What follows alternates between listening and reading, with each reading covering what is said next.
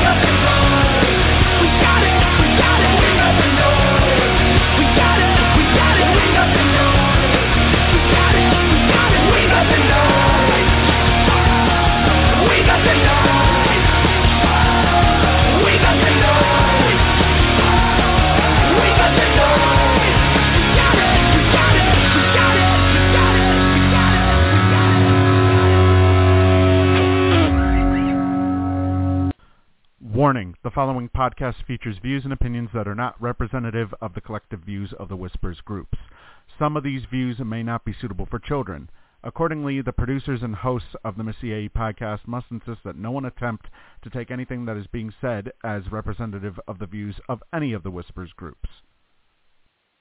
Hello, everybody, and welcome back to another edition of the Missy AE podcast. Tonight, we bring to you Sports Whispers Weekly, where we talk nothing but sports for the duration of the show.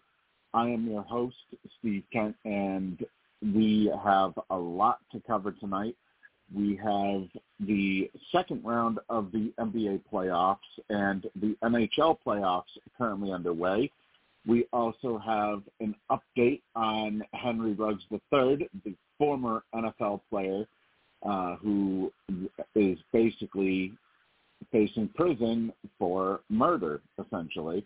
Uh, we also have an update on soccer star Lionel Messi and what is what his future may hold after winning the World Cup. Uh, we also have some surprising news out of the NBA, which we will talk about. Uh, we also got WWE Backlash on tonight. Uh, we had the Kentucky Derby earlier today that we will also discuss. So, first off, if you haven't done so yet, go to blogtalkradio.com slash MissyAE and subscribe there. You can also subscribe on iTunes, Apple Podcasts, Amazon Music, and all of the other major podcast networks. Uh, you will get access to not just all of our shows, you'll get access to all of our shows and any shows that we have done in the past.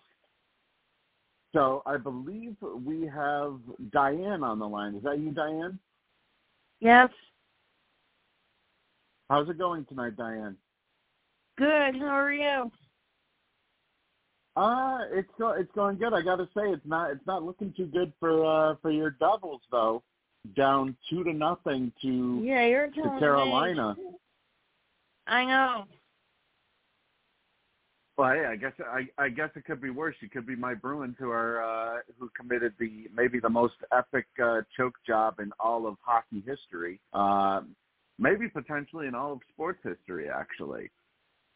Uh, being up three games to one with not just the best record in the league, uh, basically they held all the records this year, only to lose in seven games in the very first round.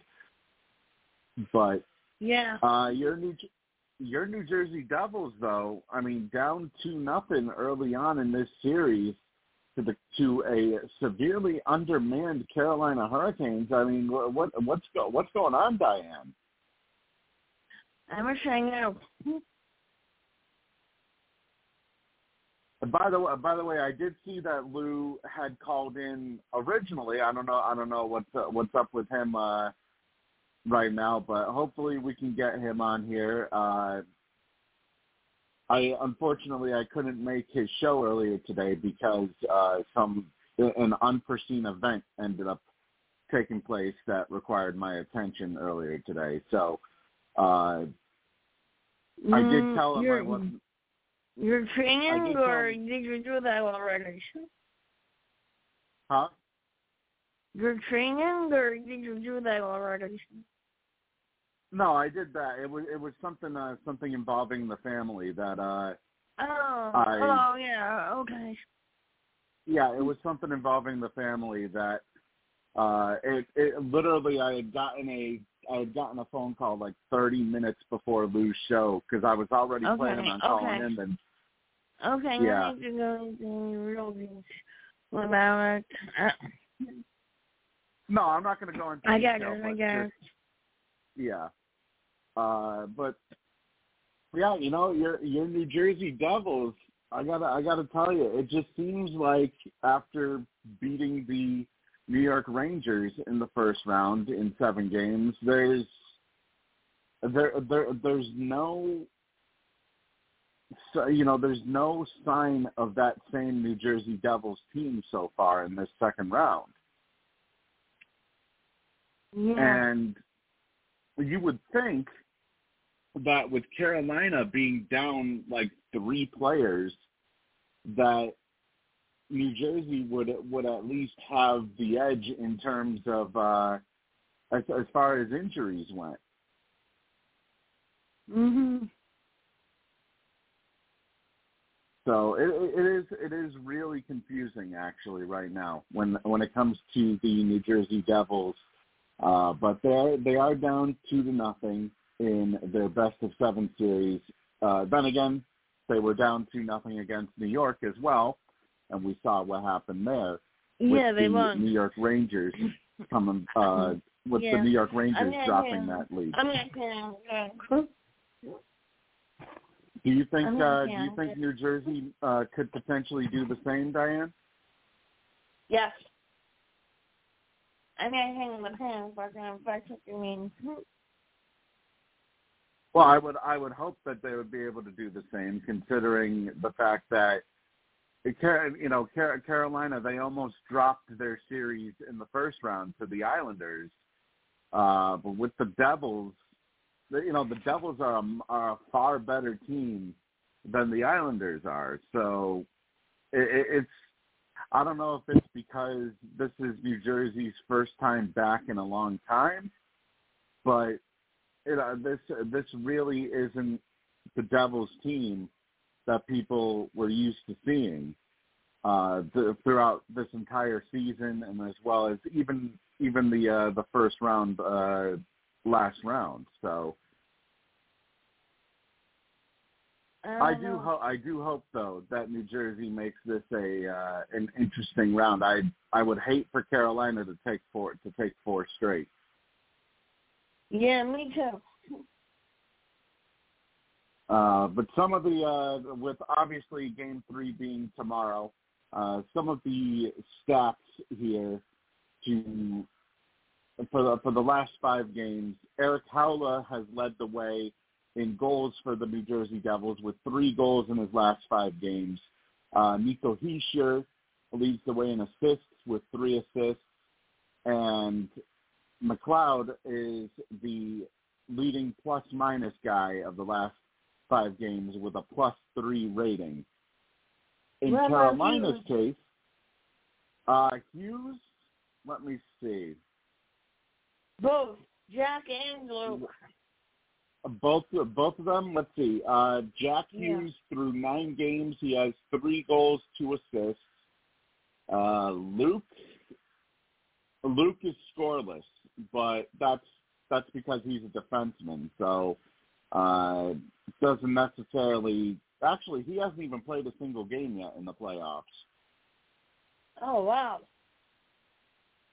Yeah, he hasn't played a single game yet. It's basically uh, Ball, Graves, Hamilton, Marino, Severson, and Siegenthaler have seen all of the action so far. What about Manic? Well, I think you know, I think the thing to look at uh, as well so far in this playoffs is Luke Hughes. He literally just signed his contract with like a week left in the regular season, so it could be possibly that New Jersey doesn't want to rush him right out there.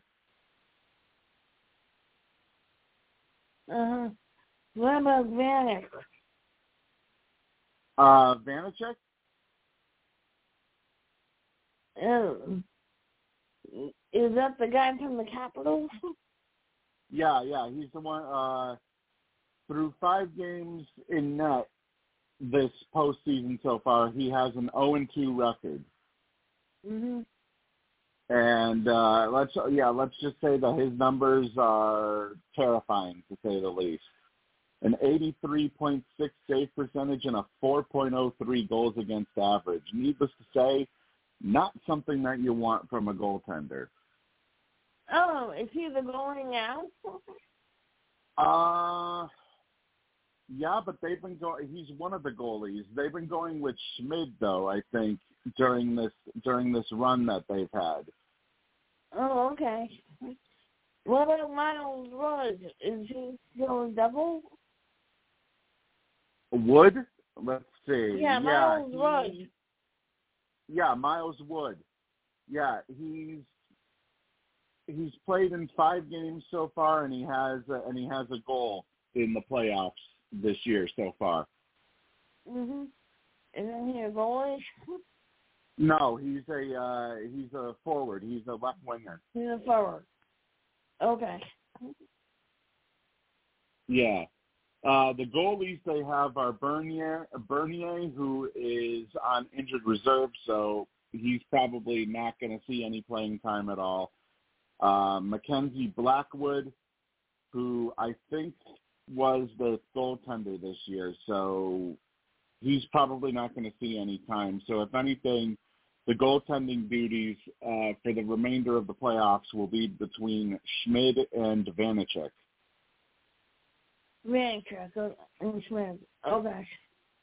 Yeah. Now on the hurricane on the hurricane side, uh, the last five games, Seth Jarvis has led the way with three goals for them in the last five. Sebastian Aho has led the way with four assists and also a plus seven rating.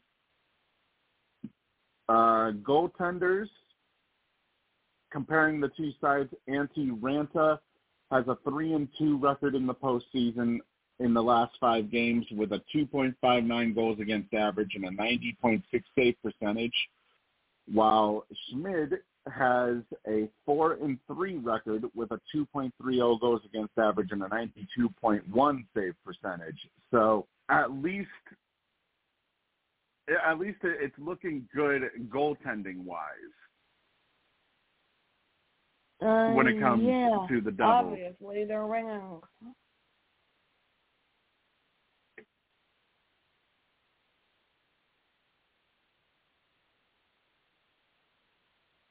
ringing. Alrighty, let's see. The the next uh, the next series. Well, actually, we do have one series that's currently still underway tonight with the Edmonton Oilers looking to even up the series with the Vegas Golden Knights. Vegas took game one, and the Oilers currently lead five to nothing in game two after after two periods of play. So safe to say that the Oilers are going to tie this one up uh, Yeah, over the Vegas Golden Knights. Yeah, I do think I do think that the Golden Knights should be able to come away with the victory here. Uh, well, with the victory overall in the series, hopefully. Uh, considering Mhm. how they fared in Game One, despite four goals by Leon Draisaitl, the Golden Knights were somehow able to take Game One. So Mm-hmm. even though they're getting Mhm. pummeled here in Game Two, I would expect them to put up uh, more of a fight in Game Three. Leon Draisaitl, was, was he a different team before the Golden Knights? Oh no, he's a he's an Edmonton Oiler. Oh, he's an Edmonton Oiler. Yeah, Okay. despite despite him despite him scoring four goals for the Oilers, somehow uh, the Vegas Golden Knights were able to were able to hold on and win Okay. for Game One. Okay. Now, uh, some other some other series that are going on in the second round here. The Toronto Maple Leafs they find themselves down two to nothing over the unlikely Florida Panthers. The eighth seeded Florida Panthers, who dethroned the Boston Bruins in the first round, now have a two nothing lead going back to Florida for game three over the Toronto Maple Leafs. And chances are they could push Toronto to the brink with a win tomorrow night. I'm guessing I'm taking the Panthers on this one. Um, do you Yeah. think the Panthers are more of a threat now since they beat the Boston the Boston Bruins? Yeah, you know, I I think with them getting Sam Bennett back in the series against the Bruins, it completely turned the tide for Mhm. that Florida Panthers team that were looking like I mean they literally ju- they just barely made it into the playoffs as it is. So for them to come back from being down 3 games to 1 against Boston and now they have a 2 nothing series lead over Toronto. You know, because Toronto and Boston were the two best teams in the Eastern Conf or two of the best teams in the Eastern Conference. I think Florida has a legitimate shot. If they can get past Toronto, that means they would probably face the Hurricanes, and I think they could potentially match up real well with uh with Carolina if Carolina ends up uh, defeating New Jersey. I hope that doesn't happen. No, I, ho- I New hope that doesn't happen. beat either. Yeah, I hope New Jersey can somehow can somehow come back and beat Carolina, but Uh, you know, anything's pos- anything's possible. Obviously, even though it's a two nothing series lead right now for Carolina, uh, New Jersey. Basically, they they have to make sure they win every game at home, win every game at home, and somehow be able to steal one on the road. If you can steal at least one from Carolina while winning all of your games at home, you'll be fine. Yeah, the Devils do good at home. Yeah. So that you know that that just leads me to my point. It's it's possible that you know they uh, it's possible that they can that they can potentially still come back from this uh, despite being down two nothing right now in in the series. Mhm. Now, the other series that is also going on right now, the Dallas Stars and the Seattle Kraken are tied at one game apiece with game three set for tomorrow night.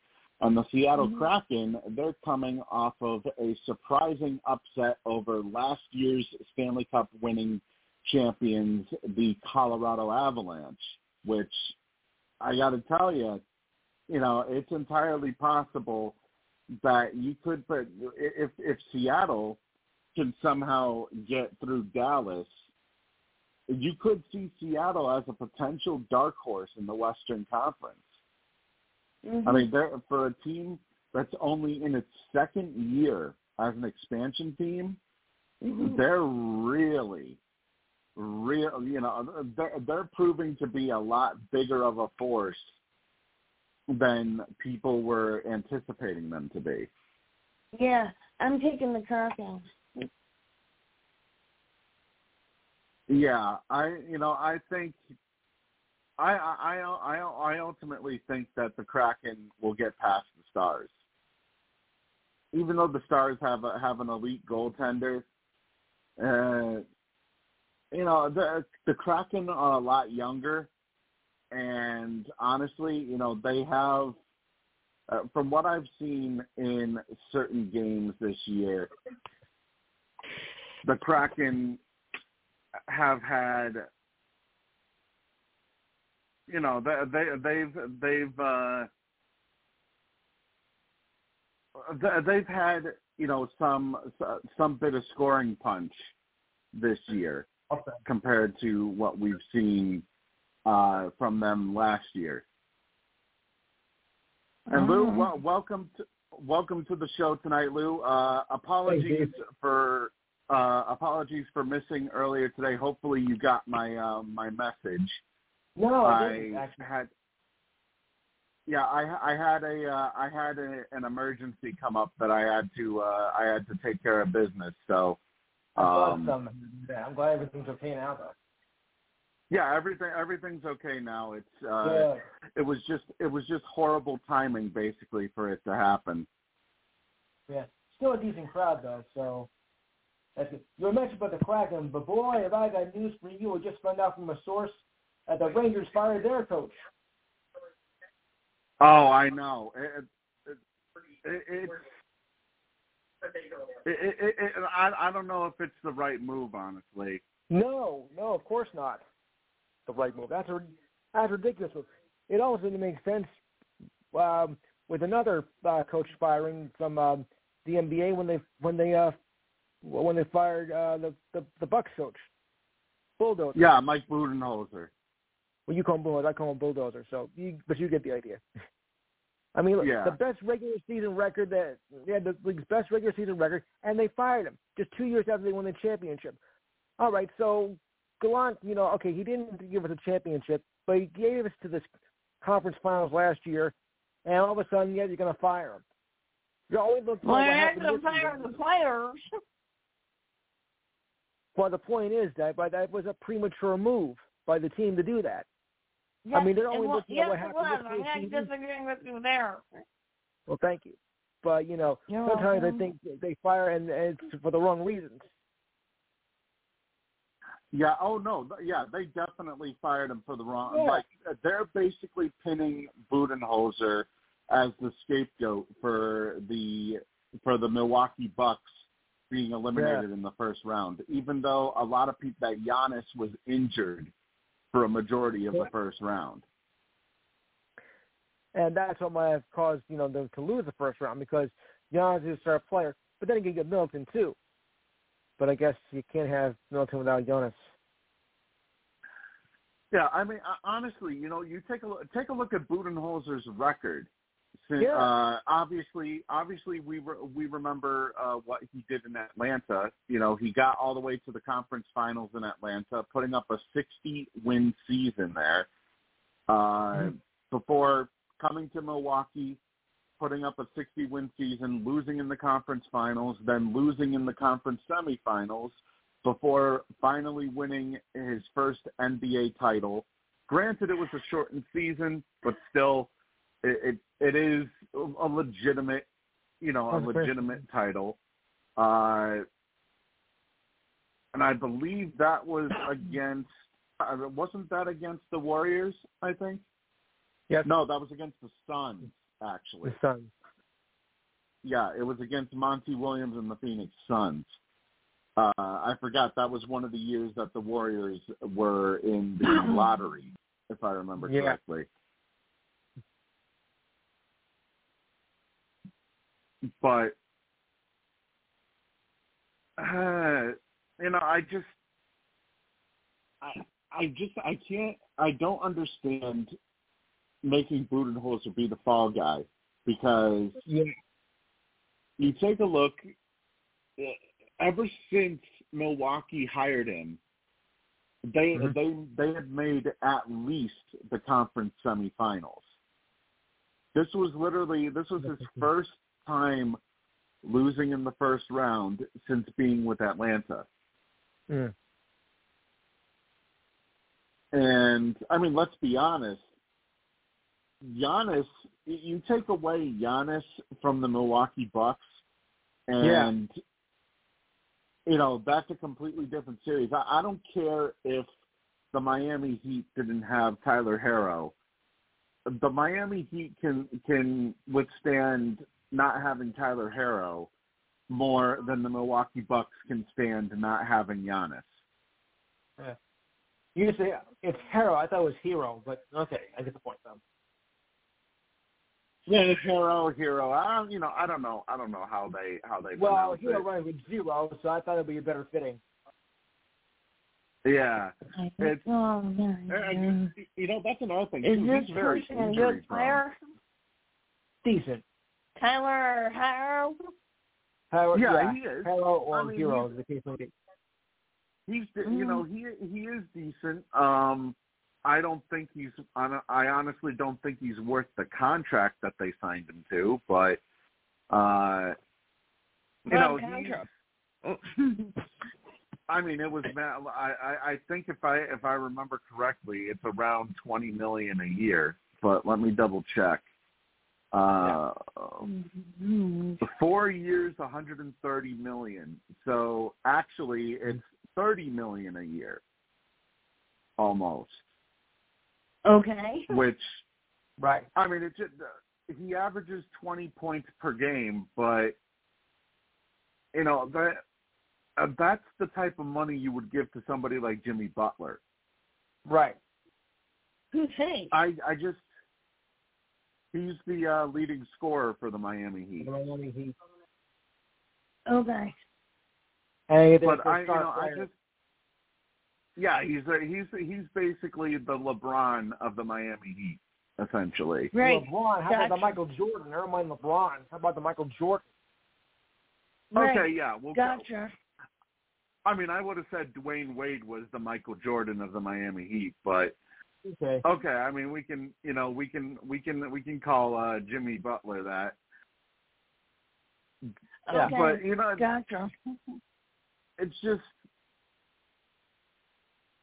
I, I don't, I don't understand why Budenholzer was made the scapegoat because No. ever since Okay. Budenholzer came into town, Who town, should have been made the scapegoat? well, it's on the players. Yeah. Yeah, but you can't It's not- fire the players, can you? No, but you can find No. a way to tune. You can find you can find a way to tune your uh to tune your team. Like Yeah. for oh example, yeah, that's true. Yes. like for But, um, example, for, if your star player is injured, there's ain't really much you can do there. yeah, Well, you need to get a replacement. Right. So it's like, say for example, uh, the New York Yankees. If if they had a if they had a good season uh, under Joe Torre, but they lost because Derek Jeter was injured a majority of the of the uh, playoff Right. series. You don't put that loss on Joe Torre. You, you you know you don't you don't make Joe Torre the scapegoat. You put that loss Oh, on the that's other they players. fired Joe Torre. Mm-hmm. Wait, did they fire Joe Torre, or did, I thought Joe Torre No. stepped uh, stepped He- he away from the team? He left. Okay. Yeah, that's what I thought. I thought he I thought he left, not uh, okay. not a firing. No. All right, he left. But anyway, regardless though, and and not to mention Budenholzer was coaching all the mid while one of his brothers died in a car accident Yeah. Oh my during gosh. that during that first round. So, you know, his head obviously is probably not all there. Oh, of course not. Yes. it it, it just it just makes it makes the firing of him look even worse. What, you don't fire someone whose brother died in a car accident?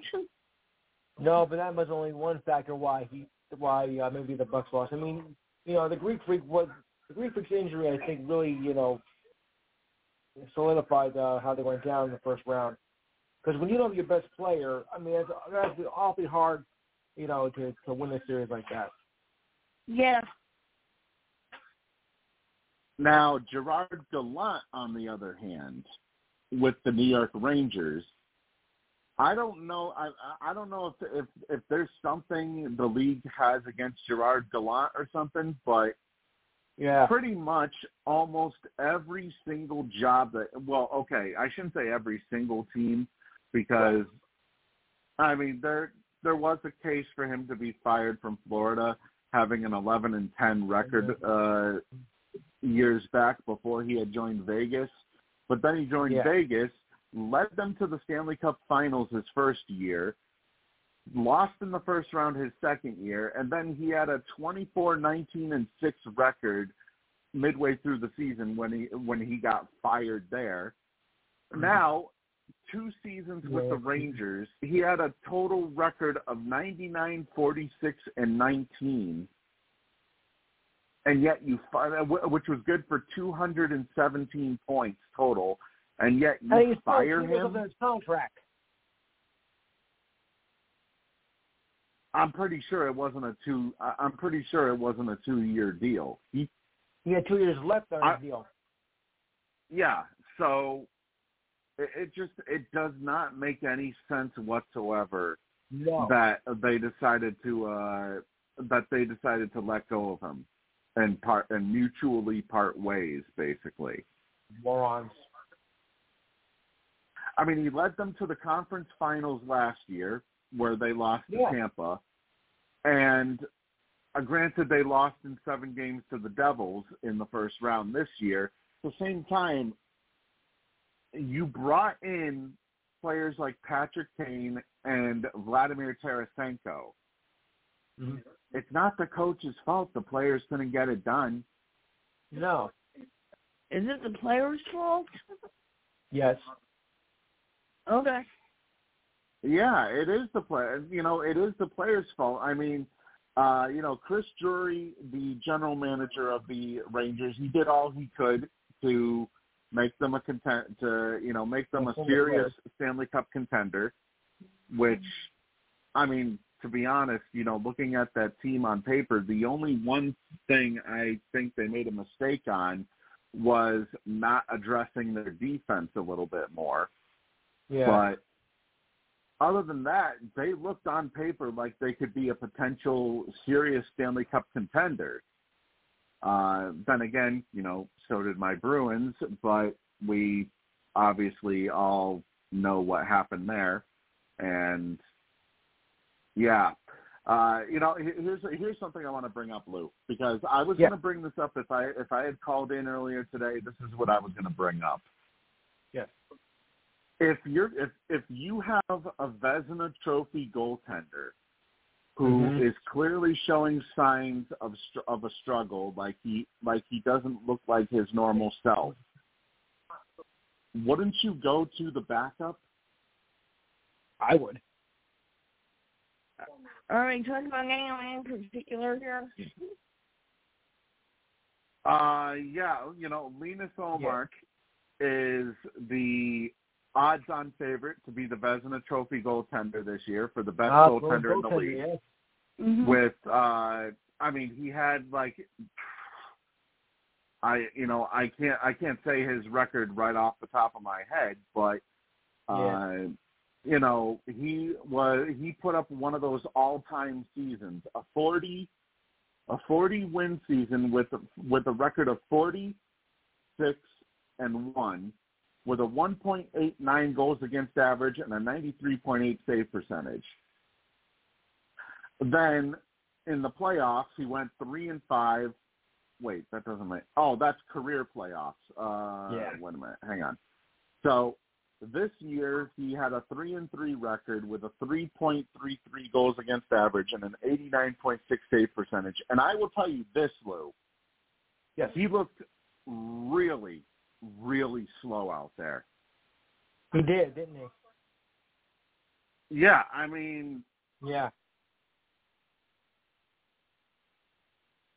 it, it, it, there were goals that he allowed in the playoffs that normally would have been saves in the regular season. He just looked incredibly slow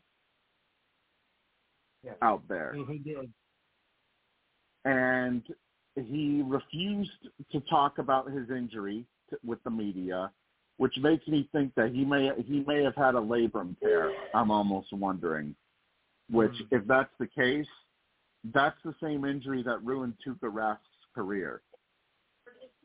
Oh yeah. So Oh yeah. I'm wondering I'm wondering if that might if we may have a, a similar situation here. Hopefully not. Uh, Hmm. because chances are the Bruins are going to have to move. They're going to have Uh, to go away from one of their goaltenders. Mm.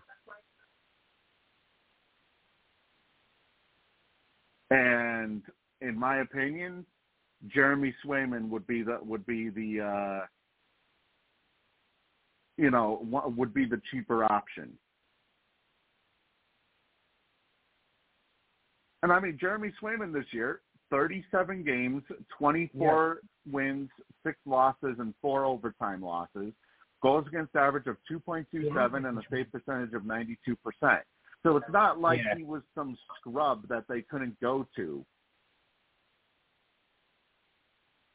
Mhm. So it just it it dumbfounds me, Lou, how I'm down to two. how they could let a historic season basically basically go right down the drain, all because the head coach doesn't want to make a goaltending change until Game Seven. Yeah, he should have thought that ahead of time. He was, I'll tell you right thinking, now- "Oh, what I do? What do I do?" Okay. When should you have done that? Mhm. I would have done it after Game Five. Yes. Actually, no. I would have done it in this after the second period of Game Five, when the game was still in reach. I would have put I would have put Swayman in because at least you have to at least Yeah. give your team the chance. Mhm. And Swayman, you know, it, it, even though he lost Game Seven, it's not like he was. It's not like he was. Uh, he was playing bad. He was actually playing good. He was a big reason why the Bruins were even still in the game in Game Seven. Yes. I mean, so that game could have been over a lot quicker if he didn't make some of the saves that he had made uh, in Game Seven. So, in my opinion, the Game Seven's loss is on the defense. It's not. It's not on Swayman. There were a hell of a lot of different uh, opportunities for the Bruins to close it out, and the defense just completely crumbled. Mhm. So I- I'll t- I'll tell you this, Lou. I, I was so pissed off about the uh about the loss that I didn't even care Yeah. that the Boston Celtics lost game one to the to the Sixers. The very next night. I was still more pissed off about the Boston Bruins losing game seven. That I did not Sure. give a shit whether or not the 76ers won. I was very shocked myself. Oh, the entire the entire NHL was because now the you know the field has been completely opened in the NHL. I mean, uh, of the teams you have left, you have Edmonton, Vegas, Carolina, New Jersey, Toronto, Florida, and Seattle and Dallas. Now the entire field is completely opened. Yeah. So, oh, and by, by the way, Diane, uh, an update on Luke Hughes. Uh, he will make his playoff deb- his playoff debut in Game Three. Okay. Uh, the, Little brother? so the Devils, the Devils are making some changes. Okay. When's game three? Tomorrow. Uh, tom- yeah, tomorrow Okay. at three thirty. Okay. so Jack's little brother is gonna is gonna do tomorrow, huh? What what was that? Jack's little brother is gonna is gonna do it. Yeah, yeah, he's gonna make it. He's gonna make his playoff debut at least according to NHL.com. It says here. Well, you can't go wrong with that. Yeah. Uh, wrong and- with and it. that- now, what are your what are your thoughts, Lou, on that series? Because Carolina is severely undermanned, and Well- yet the Devils the Devils have gone back to how they started the first round. Mm-hmm. Deja vu all over again, Steve. You know, I mean, I mean, they're, they're- coming- they're coming home up any and- offense. yeah, but they're always playing better at home. I don't see this, you know, dead in the water yet. I mean, they said the last series when they were outshot, you know, uh, ten to two in the last series. So um, I'm not looking for this uh, them to be lying down right now. I still think they got some fight left in them, especially now at their Yeah, home. me And too. been- They've always been better at home uh, this season. So if Carolina, if Carolina does manage to win tomorrow, yeah, then I would think that the Devils have something to worry about. But um, you know, they got these next two games at home, and you know, they have the last line change, which they didn't have in the in the in the first two games, and that might make a difference from there. Ask the coach. Oh, that's true. Yeah, that that is true. That that that can prove to be very key in uh especially in home games. Yeah. Now, uh, one of the other uh, one of the other series, uh, Toronto and Florida, the Toronto Maple Leafs, they're already down two nothing, Yeah. and they will be without their prized prospect uh, Matthew Knies, who is out with a concussion. And from what it sounds like, it sounds like uh, after suffering it from uh, the hit by Sam Bennett in Game Two, uh, he Yeah. could be out for the remainder of the series, which Hmm. which would be pretty big for Toronto. And uh Yeah. I mean it's bad enough they're already down two nothing to Florida, but not having, you know, the the guy who's gonna be their winger of the future, I mean that's a pretty significant loss.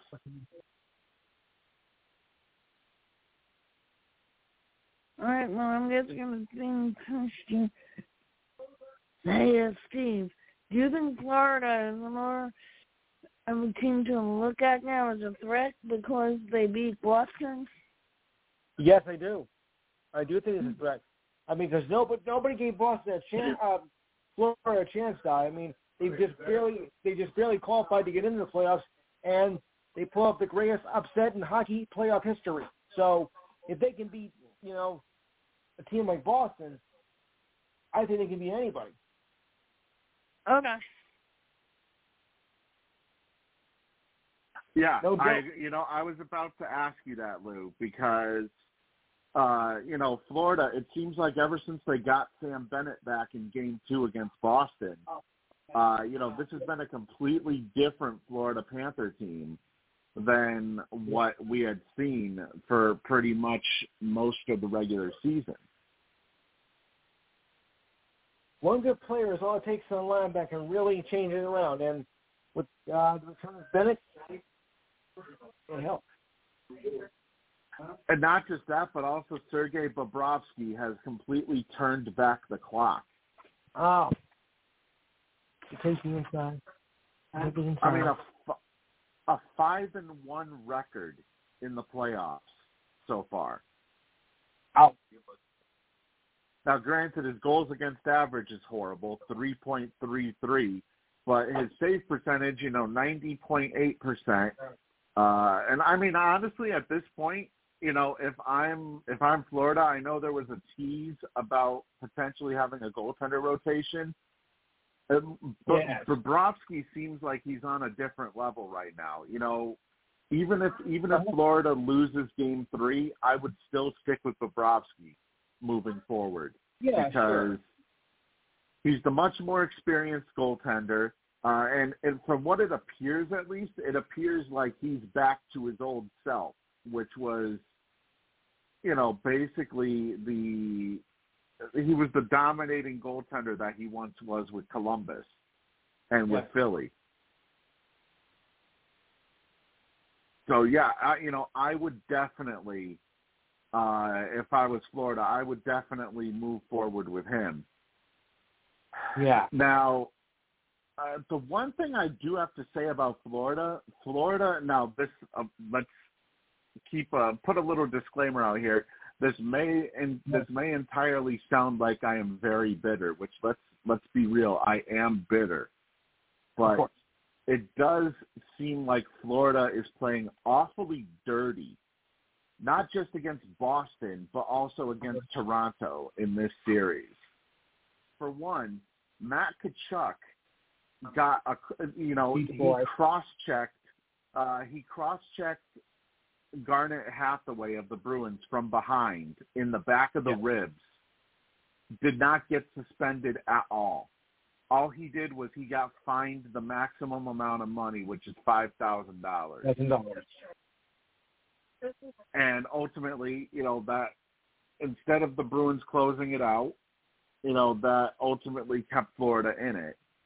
And there's been a couple a couple of things that have occurred in this series so far through two games that it just it almost seems like it almost seems like there's no discipline whatsoever if a Florida Panther is involved. No. Do you think the refs favor certain teams? Uh yeah, I think they definitely do favor certain teams.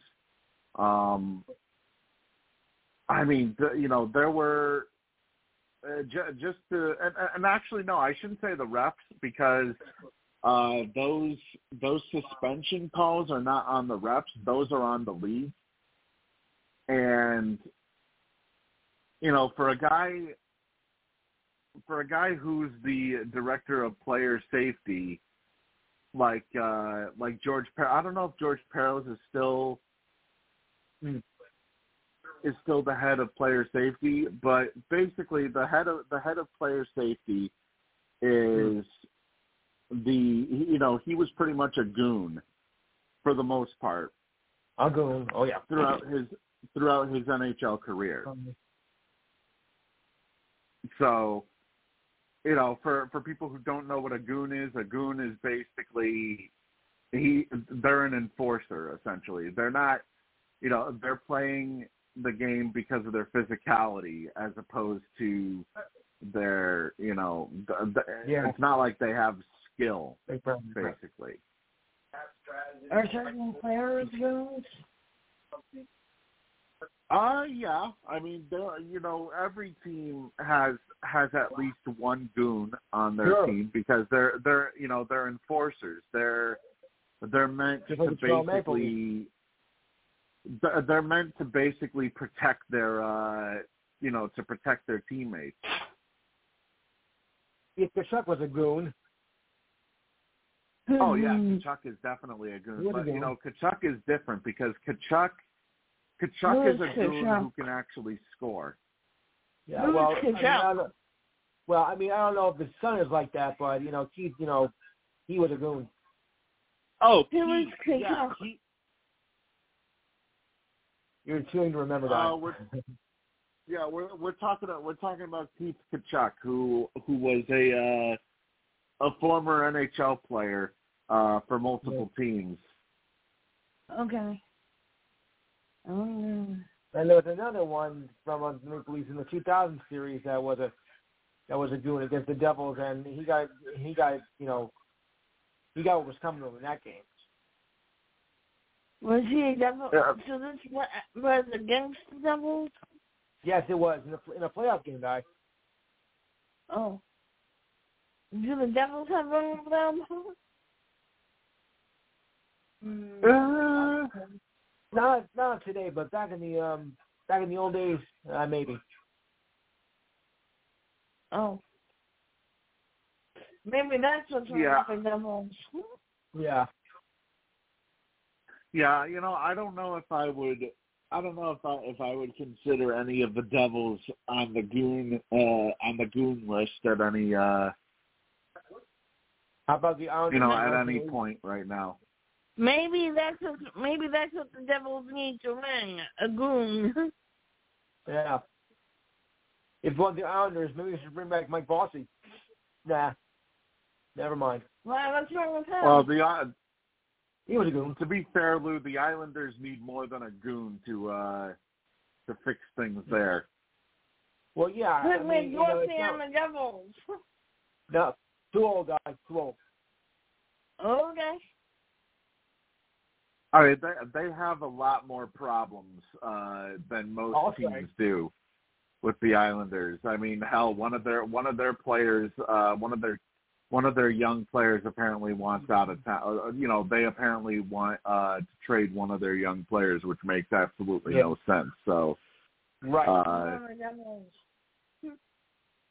but Yeah, like where they want to trade them to. Uh, well, I don't know, but apparently uh, they were looking at trading Mathew Barzal uh, at the trade deadline at one point, but apparently, you know, nothing ever ha- nothing ever came through when it came to that. So, yeah. Well, I'm not getting you know, though, Lou, one of the other uh, interesting things that we saw happen, speaking of coaching firings, Yeah. the Flames they moved on from Daryl Sutter, a Yes. multiple-time Stanley Cup champion. Yeah, but the Flames are horrible. Yeah, I mean they had they had 93 points this year. They missed Yeah, the they were playoffs. Uh. Oh, that goes to they were they were eliminated in the second round last year, but this is a guy with proven coaching experience, though, with with you know proven uh, playoff experience. Yeah. Maybe he'll go to the Rangers. Yeah. You know, Are I the wouldn't rule out the worst Rangers. Uh, depend depending on if Someone Daryl worse Sutter, if, if Daryl Sutter wants to continue coaching. Right. Are the Flames the worst hockey team? Or is there someone No, worse but- than them? They're pretty bad, but still. Okay, apparently there's something worse than the Flames. Oh yeah, San Jose. Oh yeah. Okay.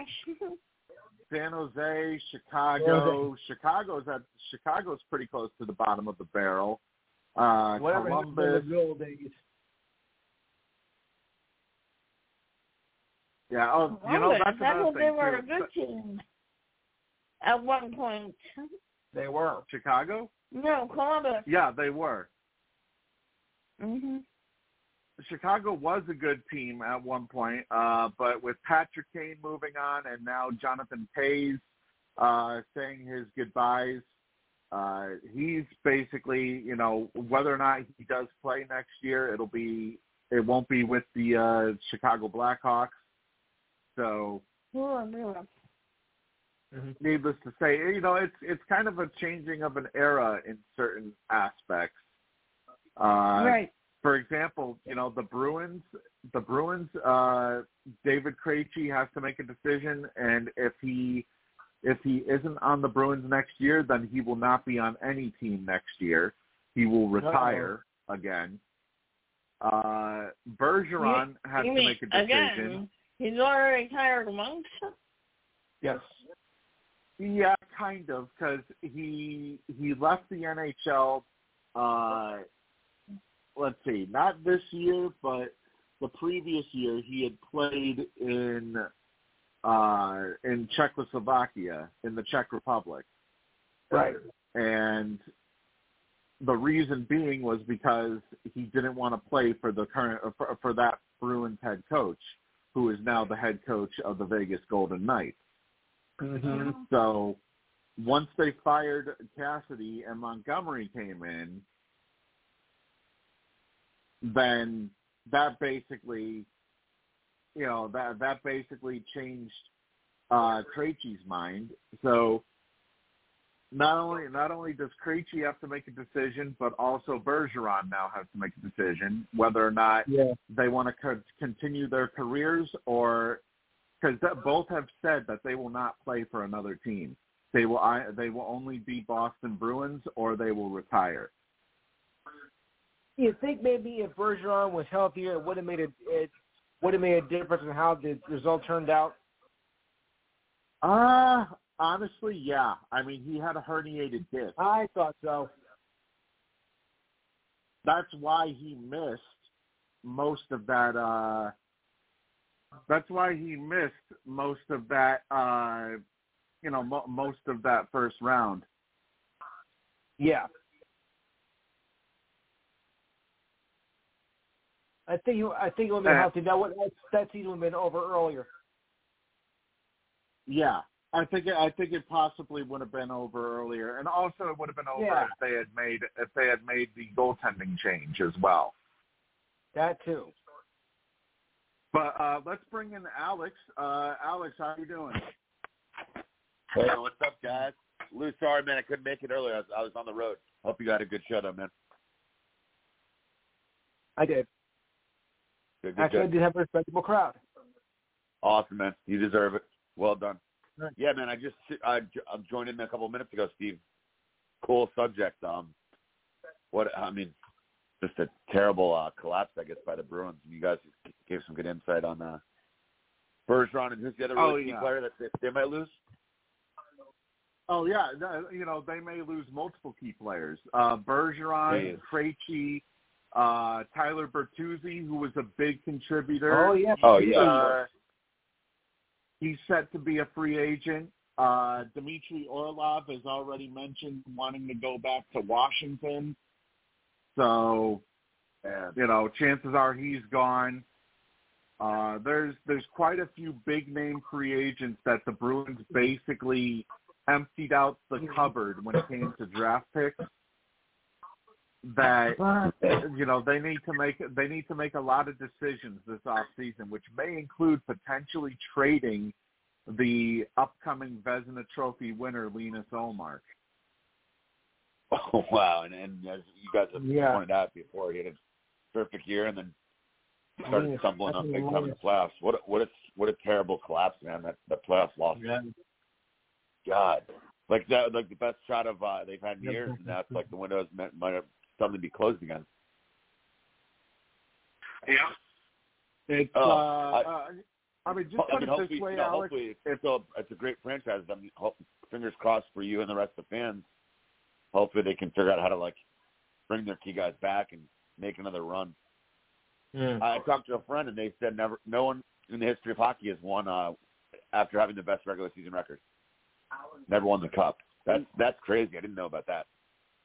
Yeah, it's the President's Trophy curse, basically. Presidents, presidents. Yep. Actually, a neighbor out here in uh, in Florida. Yeah, the curse. Really, really, what a what a statistic that is. That would be like that would be like in the NFL, no one ever winning a Super Bowl as the one seed, or just what a crazy what a crazy fact. Yeah, so you know, it, it really does. It really does make you wonder. Uh, you know, just exactly. I mean, we've seen we we saw when Florida Florida won the was won the President's Trophy a couple seasons ago, and they were looking like they were going to be uh, odds-on favorites for the Stanley Cup that year, and they ended up being eliminated in the first round. Uh, we we also remember what happened with Tampa Bay.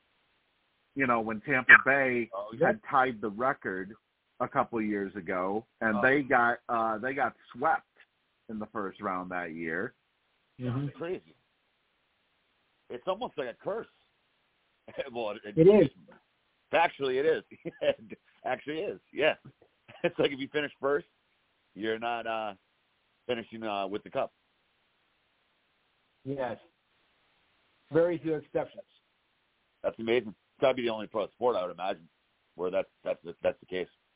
But Alex, this was historic because this had, you know, the best regular season in NHL history, and uh, collapsed like that. Yeah, you're right. That It's not is a, a is a tragic of epic proportions.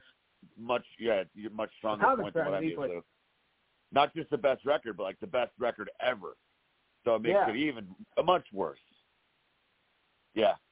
I don't know. You guys Yeah, described it pretty well. Bergeron was banged up, and then uh, the goalie was banged up. Uh, Not to make excuses, but if Yeah. you're like one of your best skaters and your best goalie is hurt, that's a recipe for disaster. Yeah, but he refu- he refused to disclose uh, the extent of his injury as well. Uh, he was basically. It seemed to me like he was very confrontational with the media on media day. So, you know, he was dealing with some sort of injury, whatever injury it was. I think it was a labrum tear, which explains why he was Oh. so slow. To be terrible, yeah. which it was basically just like what happened with Tuukka Rask a couple of years ago, but Wow. where you know he he had suffered a labrum tear and he just wasn't the same during the playoffs, and it it it, it was basically basically rinse and repeat of that. Such bad timing too. Oh, I have that And if it like is this- a tear, yeah, if it is a tear, that could potentially end Ullmark's career. Because it did Tuukka. and that and, and and he had it like he had an absolutely legendary epic uh season. Yeah. and then suddenly that totally totally blows up blows up. Uh, wow. Yeah, he just tied like the, a terrible he luck tied the everywhere wins which is record. he Look, tied I'm the sorry wins record for a Bruins goaltender. yeah and then there's never a good time to get injured but then it just like blows up going into the playoffs. And now he might god forbid but he might not get back on track with his career. I mean just absolutely tragic. Wow. Now, as far as you know, everybody saw this a last ride sort of season because it's the last, you know, the last hurrah, the last, uh, the last opportunity for Krejci and Bergeron to effectively win a cup with this current core. And you take a Oh. look at the price that the Bruins had to pay to try and make this happen here are the draft picks that they will not have in the next couple of years. Yeah. They will not have a first round or a second round draft pick in the next Man. two se- in, in the next two drafts. it's like the rams They won't totally have empty- they won't have a their cupboard. third round pick. wow. They won't have a third round pick in 2024. They won't have another second round pick in 2025. They're also missing a fourth round pick in 2025, along with a fifth round pick this year and a seventh round pick in 2024. So they're missing quite a few. I I mean, you want to talk about emptying the cupboard? That's basically what Boston did. To where I mean, yeah, um, you can find prospects in the third round, but you can yeah they're they're it, it, they're going to be more of a project compared to a prospect drafted in the first or second round. It's going to be very tough, very very tough. Yeah, they're like the I guess they're like the Rams, just totally emptied out the shelves out to go all Yeah. in. At least the Rams got lucky, I thought, and uh, won one. But this is just like this. This happens a lot when you see teams do this. A lot of times it doesn't work out, but they went for it. So who were the trades for the the the, the big first round picks for the lot, for the next two years? What is it a big trade that they made this year? Uh, Tyler Bertuzzi Wow. uh, to Tyler. The, the first round pick went to Yeah. Detroit next year for Tyler Yeah. Bertuzzi, wow. and the first round pick this year was involved in the Dmitry Orlov and Garnet Hathaway trade. Wow. Interesting. Good moves, but yeah, Yeah. risky, risky, and you know what they say. Unless you, unless you win it all, it can really blow up. Is Bertuzzi a free agent now? Again, you said so? Huh?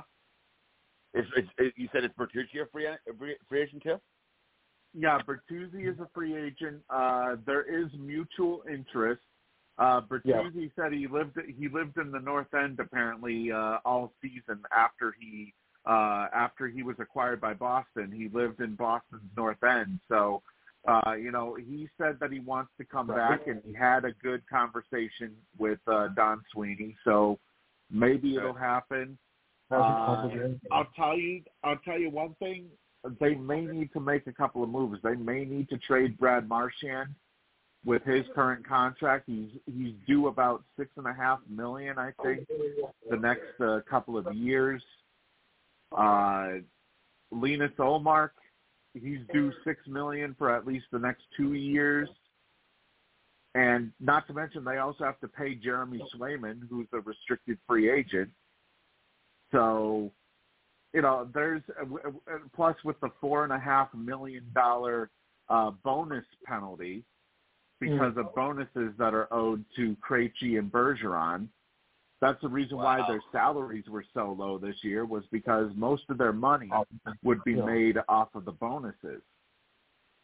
Devastating, like number of factors all combined. They really went all in, like, and then some, and then it kind of it just blew up all over the place. Bergeron, the goalie. Wow, no draft picks really. Tough sal- I mean, the salary you were mentioning, like they were just all loaded up for this year and didn't get it. Very tough.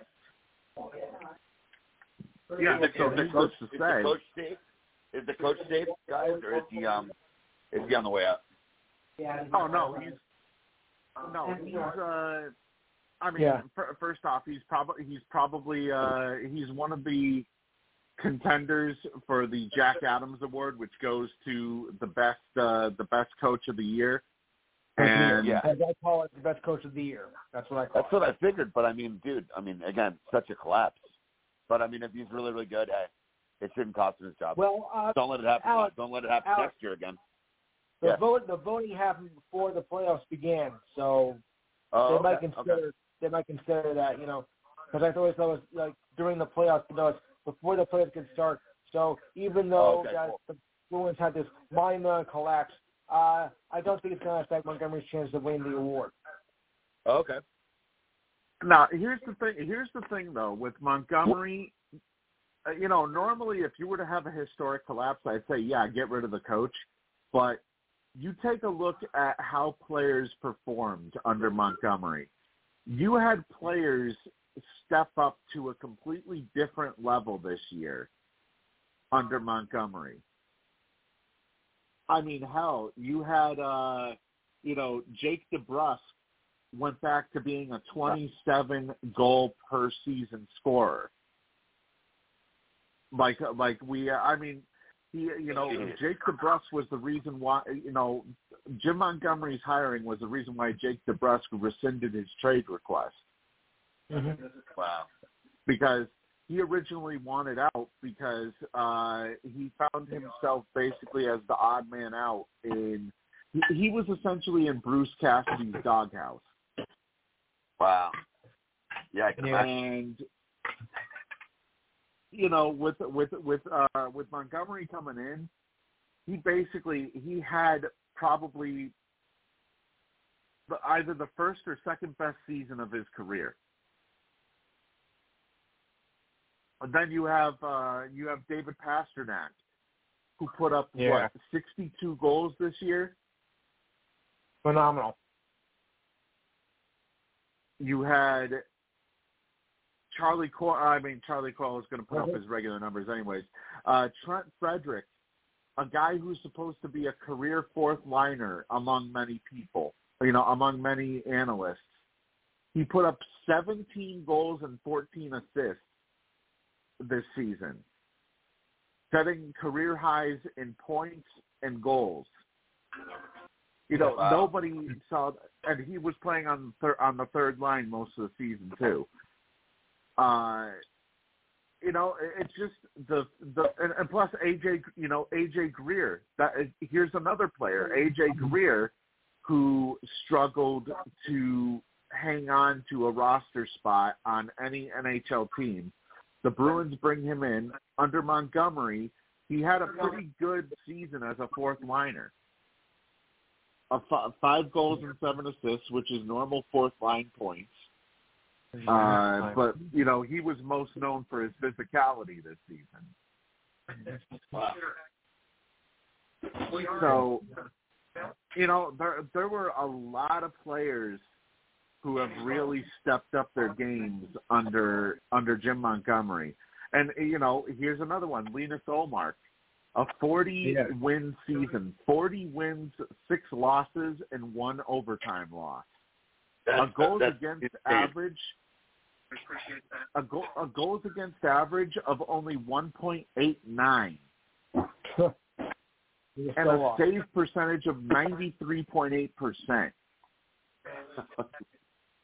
Easily the best season that he's had in his entire career, and maybe the best season potentially for any Bruins goaltender ever.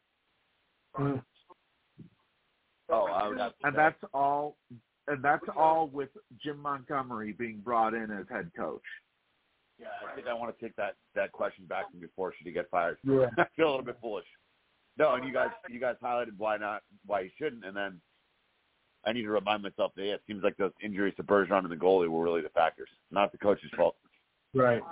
Well, well, I will say I will say it is kind of the coach's fault. I do think if Montgomery had gone to Swayman at the end of Game Five, where the game the game was kind of close, the game could have gone either way. Uh, you know, Ullmark clearly wasn't being his normal self, and they had the opportunity to close it out when Brad Marchand had that breakaway. He had that breakaway attempt or, or no, actually no. Here's another one. Uh, I think it was yeah. They were leading, I think, by one goal near the end of Game Five, and then they ended up giving up the game tying goal on on a shot that Ullmark should have saved. Yeah. I think if he had gone with Swayman, uh, if they, if he had pulled Ullmark and had gone with Swayman, there's a possibility that they could have advanced to the second round and not even had to go seven games. Um, and I remember No. you pointed out on I think on Lou's show, Steve, where you were saying they should uh they should bench this incredible goalie, and I was like, what? But then yeah, then I quickly realized, you know, yeah, it turns out he was injured. Just a huge, huge, such terrible timing to lose him. Right as you're entering the playoffs. Oh, so bad. I mean, it was it was clear as day that you know he he he didn't look anywhere close to the same goaltender that we had seen Not at all. from him all all. season. Oh, Like he was a lot slower. He was a lot slower with his movements. It just he he looked like a shell of what he was this season. gosh. Did the other guy play pretty well when he when he came in? When he when they changed goalies, did the other guy play well, or was he kind of like, eh? Uh, yeah, he played well. You know, it wasn't. I- I'll put it this way: in Game Seven, Game them losing Game Seven was not his fault. There were quite a few saves that he made that actually kept them in the game. Wow. Game Seven, Game Seven was completely on the defense. Brutal. The defense basically packed up and and just said, you know what, we're not giving a fuck the rest of this game. You know, we want to go So home. bad. Yeah. Time to golf. So, but They, they really. They I mean, really we- did not we even play. see, they, though, they we played like see- they didn't even have. They didn't have good efforts. The defense. Are you serious? They like pretty basically gave Uh, up. some of them, Some of No. them. Pathetic. Very pathetic. I mean, they, they basically they got skated around by a much faster team. The Wow. Panthers, eh, you know, it's just clear as day. The Panthers wanted it more. Well, yeah, I imagine that. That's a real indictment, though. I mean, that effort. You know, it's like inexcusable. I would I would look to get rid of a, one or two of those guys if they really weren't playing hard in Game Seven. Get off the team. No. Well, I mean, you know, there there's there's a few of them that'll already be, you know, they're going to be free agents. So, Oh yeah, you're uh, right. You're right. you know, Dmitry Orlov, who they who they traded away a first round pick for, uh, he's probably not going to come back because he wants to go back and play for Washington uh, and Yeah. stay on a losing team apparently. Um, uh, Bertuzzi, there's a chance he might come back. Hathaway, I mean, I don't know. Hathaway has wanted to play for the Bruins his entire career, so it's possible he might come back. Uh, you know, it's there's a lot of questions that I think uh, will have to be answered this off season. But regardless, you know, this Bruins team is not going to look the same next year compared to compared to what we saw out of this year. All. Wow. So uh, uh, a couple of news before we go into uh, the NBA. Uh, first off, the 149th Kentucky Derby. Yeah, Mage. yeah.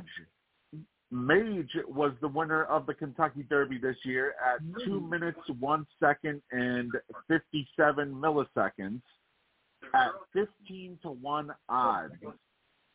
Wow. led by Javier Castellano with his first career Derby win. Uh, Two Phil's came in second at nine to one odds, and Angel of Empire came in third at nine to two odds. Mm-hmm. Wow. And not just that, but there's even more surrounding the Kentucky Derby, as there were seven deaths of racehorses Awful. So before the Kentucky Derby even began. Yeah, the undercard. Think about that, guys. That's that's their livelihood. But I mean, we're like basically not taking advantage of it. But yeah, we're grateful to have horses that are give up their basically give up their whole lives training, and then if they, it's almost like breaking an ankle or like breaking a leg if you're a human. eh, Immediately they're put down. That's pretty rough. Yeah, Pretty rough. Very. yeah. The the uh, the seventh horse to If die they, if they, if they weren't if they weren't racing today, they would be put down. Right.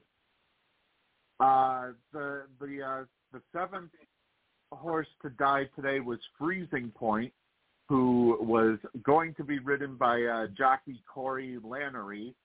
Uh, Wow. Chloe's Dream was also euthanized, who who was another horse that was ridden by Lanerie as well. Uh, Yes. They had to be euthanized after not finishing the second race because of a right front knee injury to the horse. Uh, Wild on Ice, who was also a Derby contender, was euthanized following an accident in training last week. Uh, Forte was removed from the race due to a bruised foot. However, Forte was not euthanized. Uh, Forte is still is luckily still alive, but uh, you know, needless to say, you know, there's the field was lessened by seven deaths in this uh, in this year's tournament. hate to see it. I know it's part of that sport, but that's the most brutal part of any sport I can I can think of. Literally, cost them their lives. Very unfortunate. I mean, you know, it's it's if anything, it's just drawn a whole lot more, uh, you know, a whole lot more outrage Yeah, over Absolutely. the over everything. and I know. yeah, Um, but I am more. Um, I definitely lean a certain way. I don't know. I don't. Yeah, I don't. I don't like the um the fact that they're literally Yeah. leaving losing their they're losing their lives. but then again, it's like such obviously they it's a very popular sport, and that's a huge, you know, probably a billion dollar event, what what have you.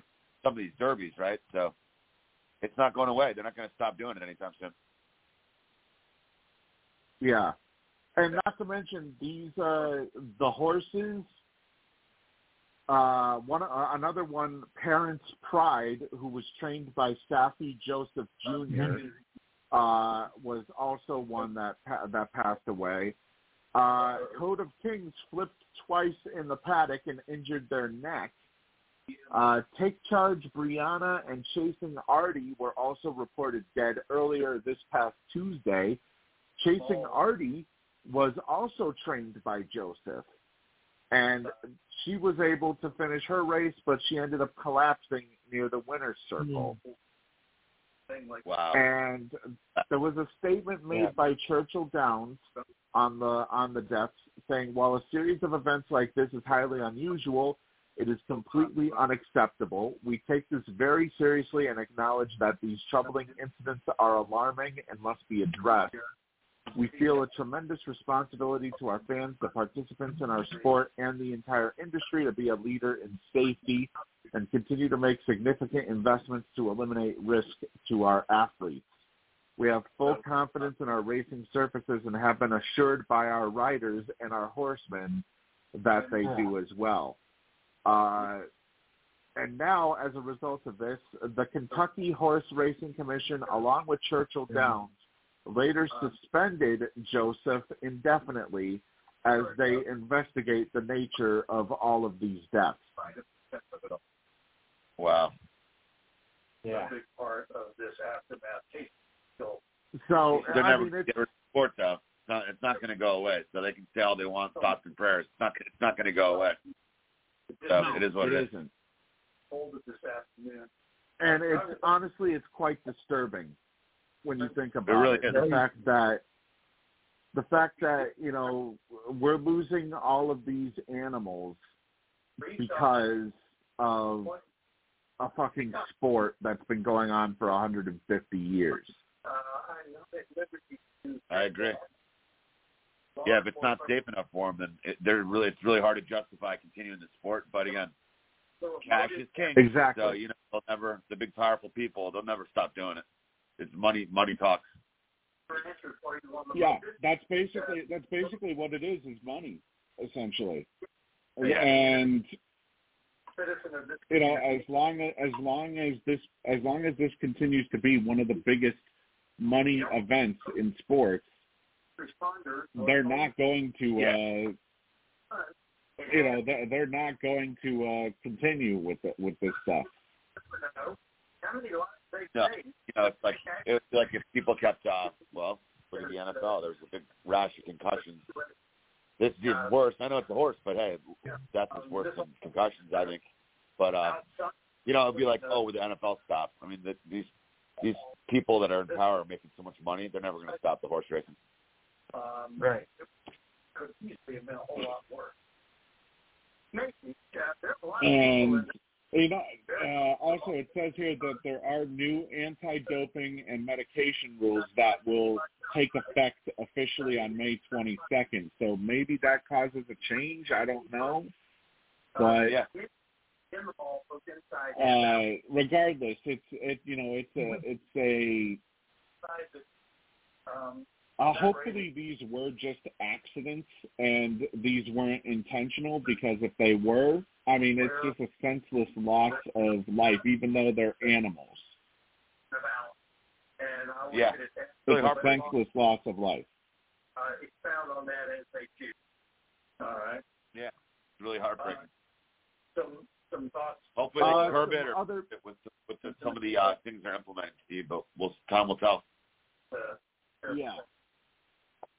Uh, another another bit of news. Uh, Paris Saint Germain star Lionel Messi, who was the captain of Team Argentina as they won the FIFA World Cup this year, uh, he is likely gone from Paris Saint Germain following the end of his current contract, as he is currently serving a suspension for an unapproved trip to Saudi Arabia Uh, he ended up missing practice on Monday while he was on a promotional trip to Saudi Arabia, and Messi had claimed that he thought the team had Monday off. And earlier yesterday, Coach Christophe Galtier said that the club and Messi will wait until the end of his suspension to discuss how he finishes the season. And I, I can guarantee you one thing: that Saudi Arabia visit wasn't just a promotional visit. He has been talking money to Saudi with with the Saudi Yeah. Arabian clubs. Wow. They already lured Cristiano Ronaldo over there, and now they're trying to lure Lionel Messi over there. Yep. Wow. That'd be huge. I mean, just just think about it. Two of two of soccer's biggest stars over the past decade or two, now all of a sudden going over to Saudi Arabia. and four are in state position. What I said before, money talks. They're giving them a you know blank check, whatever they want, they'll sign them for that. did also hear from police that Exactly. I mean, that's that's what Ronaldo did. Ronaldo signed a blank check, basically. Come on, man. And I, and I like people. you From, I like people from all over the world. It's not about that. But you mean- That's not the, That's not even close to the best best like league. I mean, that's just a cash grab. Ridiculous. They're going to do what they want to do. officer located shooter Yeah. Es- essentially, that's you know, it, it, it is it is kind of unfortunate that basically, you know, that's why I'm surprised that that Saudi Arabia didn't buy the WWE Wow. Yeah. I didn't even think because that.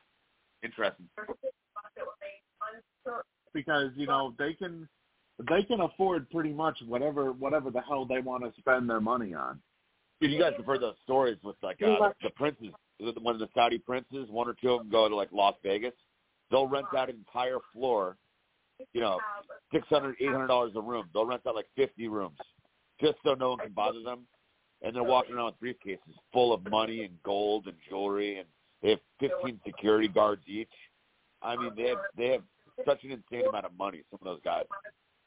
People who were there, Oh yeah, I go with I mean, you know their their money is basically fuck you type of money. it really is big, big fuck you. Yep. Right. I'm like, can I get can I get like any leftovers, guys? Like any loose change? Yeah. They're Uh, throwing around like Yeah, it's basically briefcases of it's, money. It's, it's basically fuck you type money where he can do like we can do whatever the fuck we want and there's nothing you can do to stop us.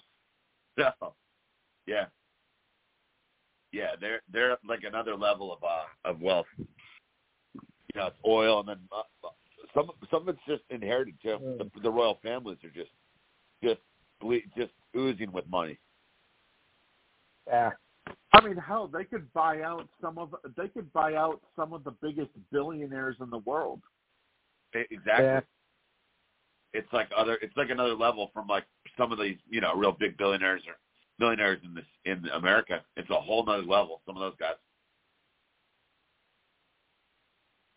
I mean, it, you know, it ju- it just doesn't it doesn't surprise me at all if uh, Lionel Messi does move over to Saudi Arabia because I mean, with the contract Cristiano Ronaldo got, Yeah. Messi's going to get easily double. Wow. Double. Yeah. I mean, uh, you know, uh, it's there's no comparing Ronaldo and Messi because it's not even a contest. Messi is the clear better player. You know, I mean, Yeah. I mean, look, I mean, Messi's the number one player in the world. Ronaldo, I think, is number two. I mean, some might have it the other way around, but that's the way I look at. Yeah. So, I agree, Lou. Although, although I have heard, um, I still I love soccer. I love some of the biggest names. I, I maybe Yeah. I'm no expert, but I've heard Ronaldo's maybe lost a step, so he slowed Mhm. down a little bit. yeah. Oh no, that's definitely true. Yeah, That's definitely. I, I, I mean, I've read I've right read now, articles. That's definitely I true. mean, I mean, we we've seen you know games and read articles and listen to coaches work. Mhm. I know the last couple of years, sometimes he's getting benched or coming off the bench. I'm like, wow, that's not the Ronaldo uh, I grew up knowing. No. and not to mention, he's also at odds with uh, with his team, with Team Portugal as well. So, Uh, you know, there's a reason why he uh, there's a reason why he sat out when Portugal got eliminated from the from the World Cup Wow. Because of an incident that happened between him and the manager. So, you know, it just it, it, he's definitely. I, I can tell you though for sure, he's definitely lost a step. Like compared to you know, Yeah. there used to be comparisons between Messi and uh, and Ronaldo. Uh, you can't make those comparisons anymore. You know, Messi's Yeah. The clear the clear odds on better player. For sure. Yeah, for sure. And then, you know, uh, attitude wise also, he's not uh yeah. pissing off coaches or kind of acting like a diva. Messi's superior and he doesn't rock the boat. He's a great teammate still. Right. I mean, you know, this whole thing with Messi, it's just basically he had, uh, you know, he had no idea that, uh, you know, he couldn't do it because Right. he had he he uh he claimed that he thought that the team had Monday off. So Again. yeah, that's like uh that's like Chat Chapman, the Cuban missile, the Cuban diva with the Yankees when he's like, Oh, I, I didn't know they wanted me to fly out to the game or something. Or, or I didn't know they wanted me uh, rehabbing my injury. Like, yeah, it's pretty important. Yeah. You should uh, listen to team doctors and listen to the coaches maybe. That'd be a start. Just a suggestion. now we do have unfortunate news in uh in the world of the WWE in the wrestling world actually. We do have Oh, yeah. unfortunate news. Uh, former Tough Enough winner Sarah Lee, uh, she was confirmed to have died by a suicide via Oh. alcohol and pill overdose. Uh, Oh. She had ingested amphetamines, doxylamine, and Mm. alcohol, according to the autopsy report. Alcohol, And not a, the who's this again? I'm gonna look him up. Uh, Sarah Lee. She was a uh, she was a winner, a former winner of of WWE's Tough Enough show. Uh, before she ultimately ended up retiring uh, to start a family with uh, with a fellow wrestler, uh, Wesley Blake, who is no longer with the uh, no longer with the company. Uh, very nice look. Yeah, uh, pretty cool, athletic. Looks like a pretty sharp woman too. I'm looking her up right now. Thirty years old. Wow. But she, Great. yeah, Very thirty sad. years old. Uh, she left. She left behind three kids that she had with uh, with Wesley Blake. That's Um, brutal. Also, it says that any injuries that uh, the bruising on her head and body may have been due to the falls that she had suffered while intoxicated. Uh, also, uh, it was reported that she left behind letters of intent at the scene before she had passed. And So sad, man. So uh, she was heavily drinking the night that she died, and she was later found by her husband, uh, who goes by the ring name Weston Blake. Uh, he had just come back from working in Orlando.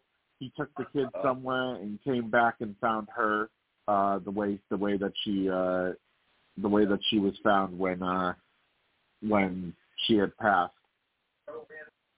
God. And uh, apparently, there were never any signs that she would even think about doing this. And the letter, the letter, uh, the letter obviously proves that it was suicide. I was thinking, wow, this, you know, maybe this girl just went on a real bad bender and got really hammered, and then was mixing stuff. Unfortunately, that happens too with people where they don't want to, where they don't want to, you know, pass on. But yeah, she left a, a letter and everything. It's really sad. Three kids too. That's tragic. Yep. Three kids, age of thirty, and you know, I just uh, uh, you you don't really know what uh, how you can describe some of these things. You know why someone would have that type of mentality, but obviously we don't know what what's going on No. in her head or what was going on be a in real, her uh, head. it can be a real illness too. I mean, I mean, I had a, I knew two guys I wasn't best friends, but two pretty nice guys that I just you know went to a smaller college with, and one uh, you know my senior year, and then one uh, you know when we were like in our early thirties. I, I found out, and they both had uh, one had kids, one didn't. I mean, either way, it's just really tragic. But yeah, like you said, you never know what people are going through, and that, that really, if you're really manic, if you're really depressed, that that that that that idea keeps you know coming up in your head, and then one day you just do something terrible. You know, it's it's just very unfortunate because uh I, I don't know, maybe maybe she was doing it as a you know because of her wrestling career failing. You know, Yeah. like I said, we don't know we don't know what may have caused uh all of this. No. Man, Uh let's sad. see. In other news, uh Bronny James, the son of LeBron James, has officially committed to USC. Yeah, UFC. Yeah, Automatic. And from what it sounds like, it's uh, uh, he is a, he is officially a four star recruit. But now, uh, he is he will be paired up with Isaiah Collier, who is the number one high school recruit and projected number five pick in Mhm. in next year's NBA draft.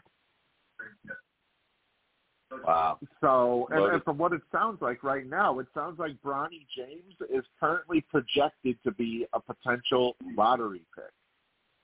Yeah, he's really taking his next the next step. Of, of course, everyone's saying, "Oh man, he's going to automatically be incredible." Well, you know, we've seen like uh Michael Jordan or Scottie Pippen's kid.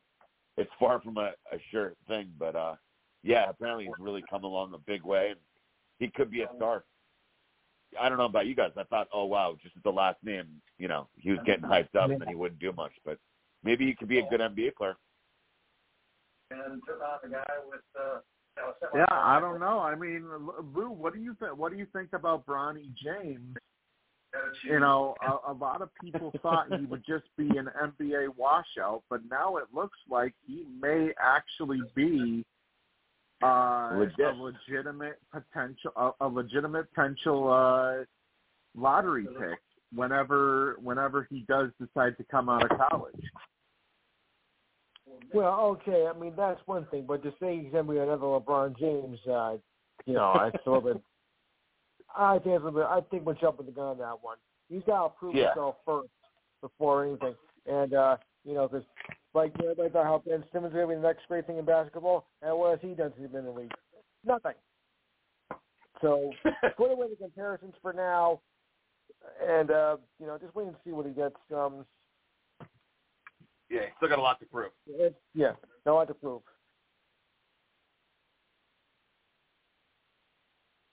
You know, I'm not convinced yet. There's there's only one LeBron James right now. If there's only one Michael Jordan, I mean, well, unless uh, Jimmy Butler might be the next one, but you know, it's it's tough to compare, and you can't really say anything about a guy who hasn't you know played a professional game yet.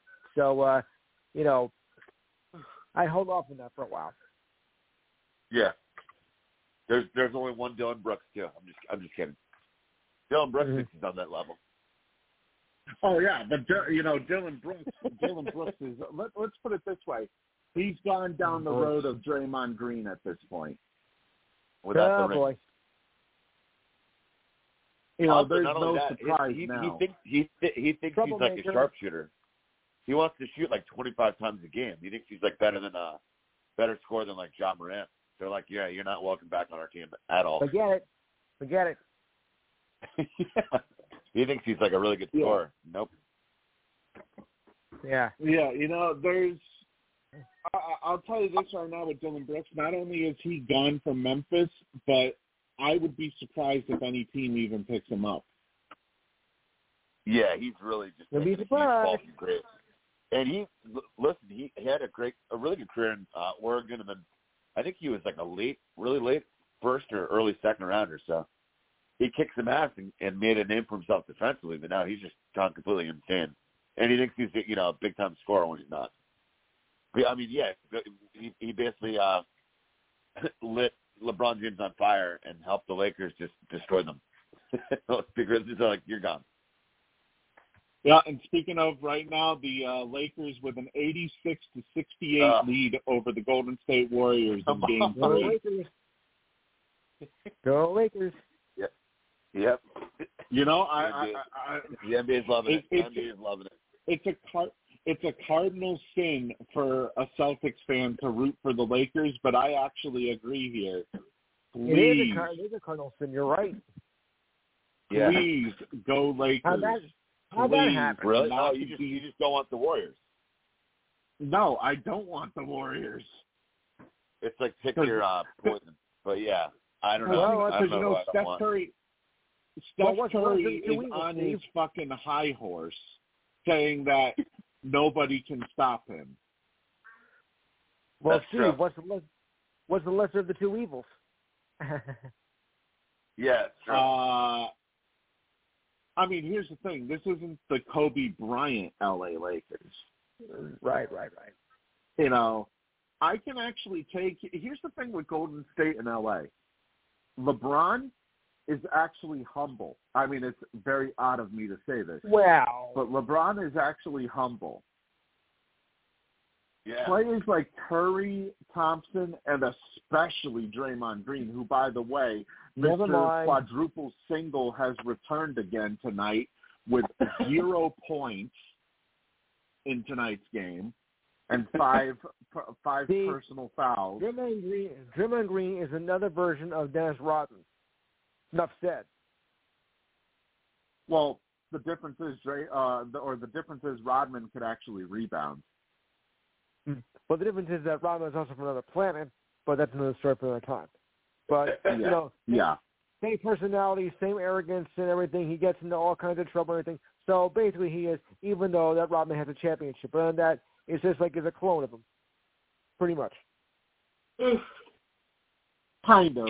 Yeah, Yeah. but you know the, the difference. The difference though is LeBron is humble. He's been humble when it came when it came to his. uh you know, I mean, yeah, he had that moment where where you know he talked about how they were going to win seven championships in Miami and whatnot, Yeah. but I mean, he's not flat out saying nobody can stop him. You know, it, it's kind of it reminds me Golden State. Granted, they have the you know they have the resume to back things up, but Golden State uh, Curry's comment kind of reminds me of Ja Morant earlier this year when Morant said that Okay. About that? uh, when Morant said that that he was above everybody else in the Western Conference and that the only team he was worrying about was the Boston Celtics. Yeah. So, I- you know, that's why. I don't like guys like that. Yeah, I I mean, I won't, I won't root for the Lakers in any other series, but I'm, I'm for damn sure rooting for them in this series. How about that? Celtics rooting for a Celtics fan rooting for the Lakers. I thought I'd never see the day. Because I, I, I would rather have a rivalry matchup Oh, than absolutely. to have to face than to have to face the entitled Golden State team again. Okay. Now, of course, I may be bitter because we lost to Golden State in the in the uh, finals last year, but Yes. I would much rather face the Lakers than than have to face Golden State for, with with how entitled that they seem to be, having won four championships, and you know, acting uh, acting like they're God's gift to basketball, basically. Tagging. Specifically, Curry. Oh yeah. He is a brag. But but you know, regardless though, I uh, was think Joe didn't didn't ta- yeah, I forgot to teach him that. yeah, I mean, you know, Curry is showing up tonight. Thompson is kind of showing up. Wiggins is showing up. Draymond Green was dead on arrival. Uh, yeah.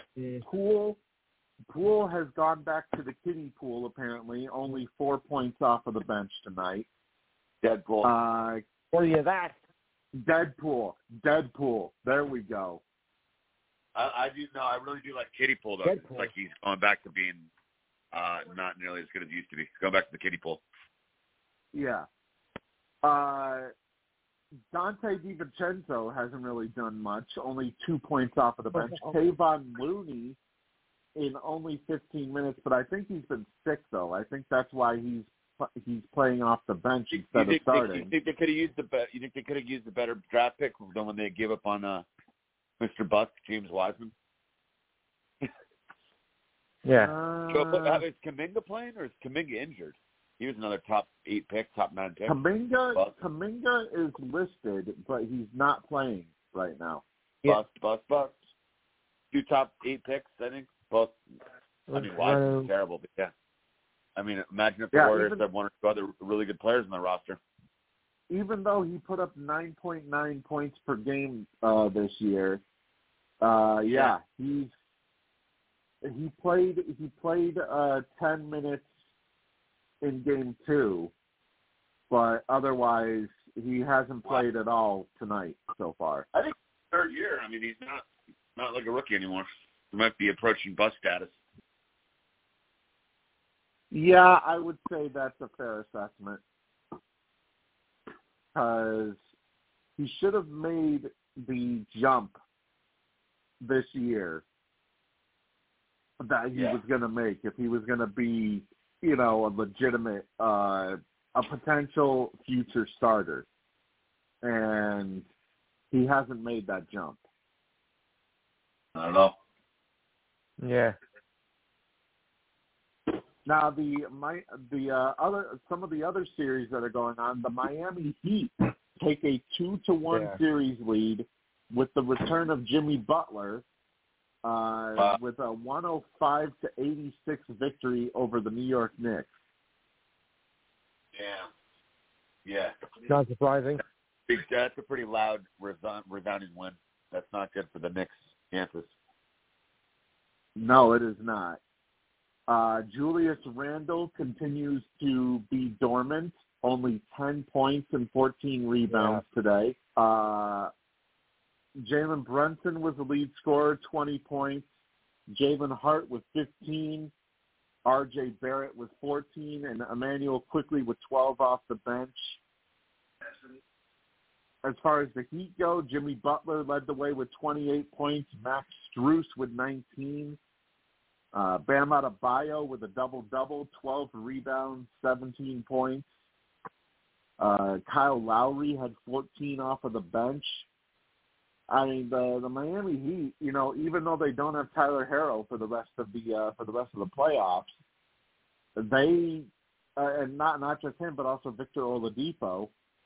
It just That can be a seems like too. they, you know, it, it seems like Miami. It's weird. They're kind of like the Florida Panthers. Yeah. But they they have this drive all of a sudden. Also, Pat Riley and awesome coaching with Spoelstra. Well, sure. They they only let you know they only have tough players to play defense and rebound and hustle and yeah, they're really turning it on now. They can win it all. Yes, yeah, I mean that's true. You know, they do have the uh they do have uh the master of uh of play calling in uh in Erik Spoelstra. So Right. That's nuts too. Like you said, no Herro. Tyler Herro's a great player, and they're just red hot now, even without him. I mean, it, it you know, it's just it's just kind of surprising though that an eighth seed against a team like the New York Knicks, who you know just completely completely ran over uh who did who did they face last uh, last round? Uh, The uh, Cleveland Cavaliers. Yes. Yep. to have to have Cavaliers. run over a team like Cleveland like they did, and now, you know, they're they're struggling against the eighth seeded Miami. And by the way, this uh, this game is most definitely over. I'm, I'm now 22 point lead for the Lakers. So Oh yeah. uh, Lakers are about to take a 2-1 series lead here. That got him. But you know, it's it's very surprising uh, that Miami is basically. It, it seems like they they've taken over. They're starting to take over this series against the Knicks. When's game four? What's that Tuesday play? Yeah, Knicks need to win Uh, that. Maybe Monday. I think it's Tuesday. it might be Tuesday. Let me double check. No, it is Monday. Oh, uh, cool. Okay. I'm game. So Monday Monday's games will be Knicks and Heat and Warriors Lakers. Tuesday's games will be Sixers Celtics and Suns Nuggets. And speaking of which, moving on to the to the Sixers and Celtics series, I don't know about you guys, but I, I think it's really odd that the Sixers played a lot better without Embiid than they than they have so far with I didn't think they a chance. No. I thought he was their everything, and they look better. They look good without him. Very weird. Yeah. Who'd have thought? I really thought with you know without Embiid they just fall flat. But when you got James Yeah. Harden, you know after that, then I guess that makes up for it. So uh I have to look at it that way too. I know it's knocking, but yeah, Harden has played really well. Well, Harden Well, had 45 to fill game one. Wow. Yeah. I know I trashed him, after still, that, still supremely talented. You know- when he when he you know hustles hard all game, he can do a lot of great things still. yeah. I mean, it, it depends. It really depends on what James Harden you're going to get each What night. he feels like doing. Yeah. How much effort he feels like putting in. Well, the I mean, Harden started out. Harden started out uh, game three shooting one for nine Wow. before he before he finished with I think it was 15 or 16 points. Wow.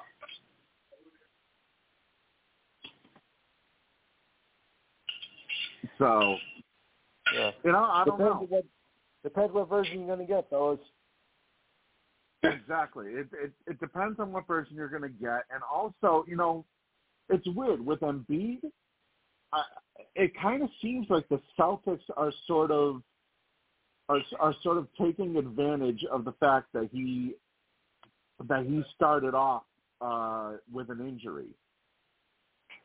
I mean, Yeah. the first, the two games he has played so far, he just he hasn't seemed like he he hasn't seemed like the normal Embiid. I mean, yeah, we got we got that out of him. Uh, you know, he returned to his normal self or close to his normal self in Game Three, but Game Two he was limited to only 15 points.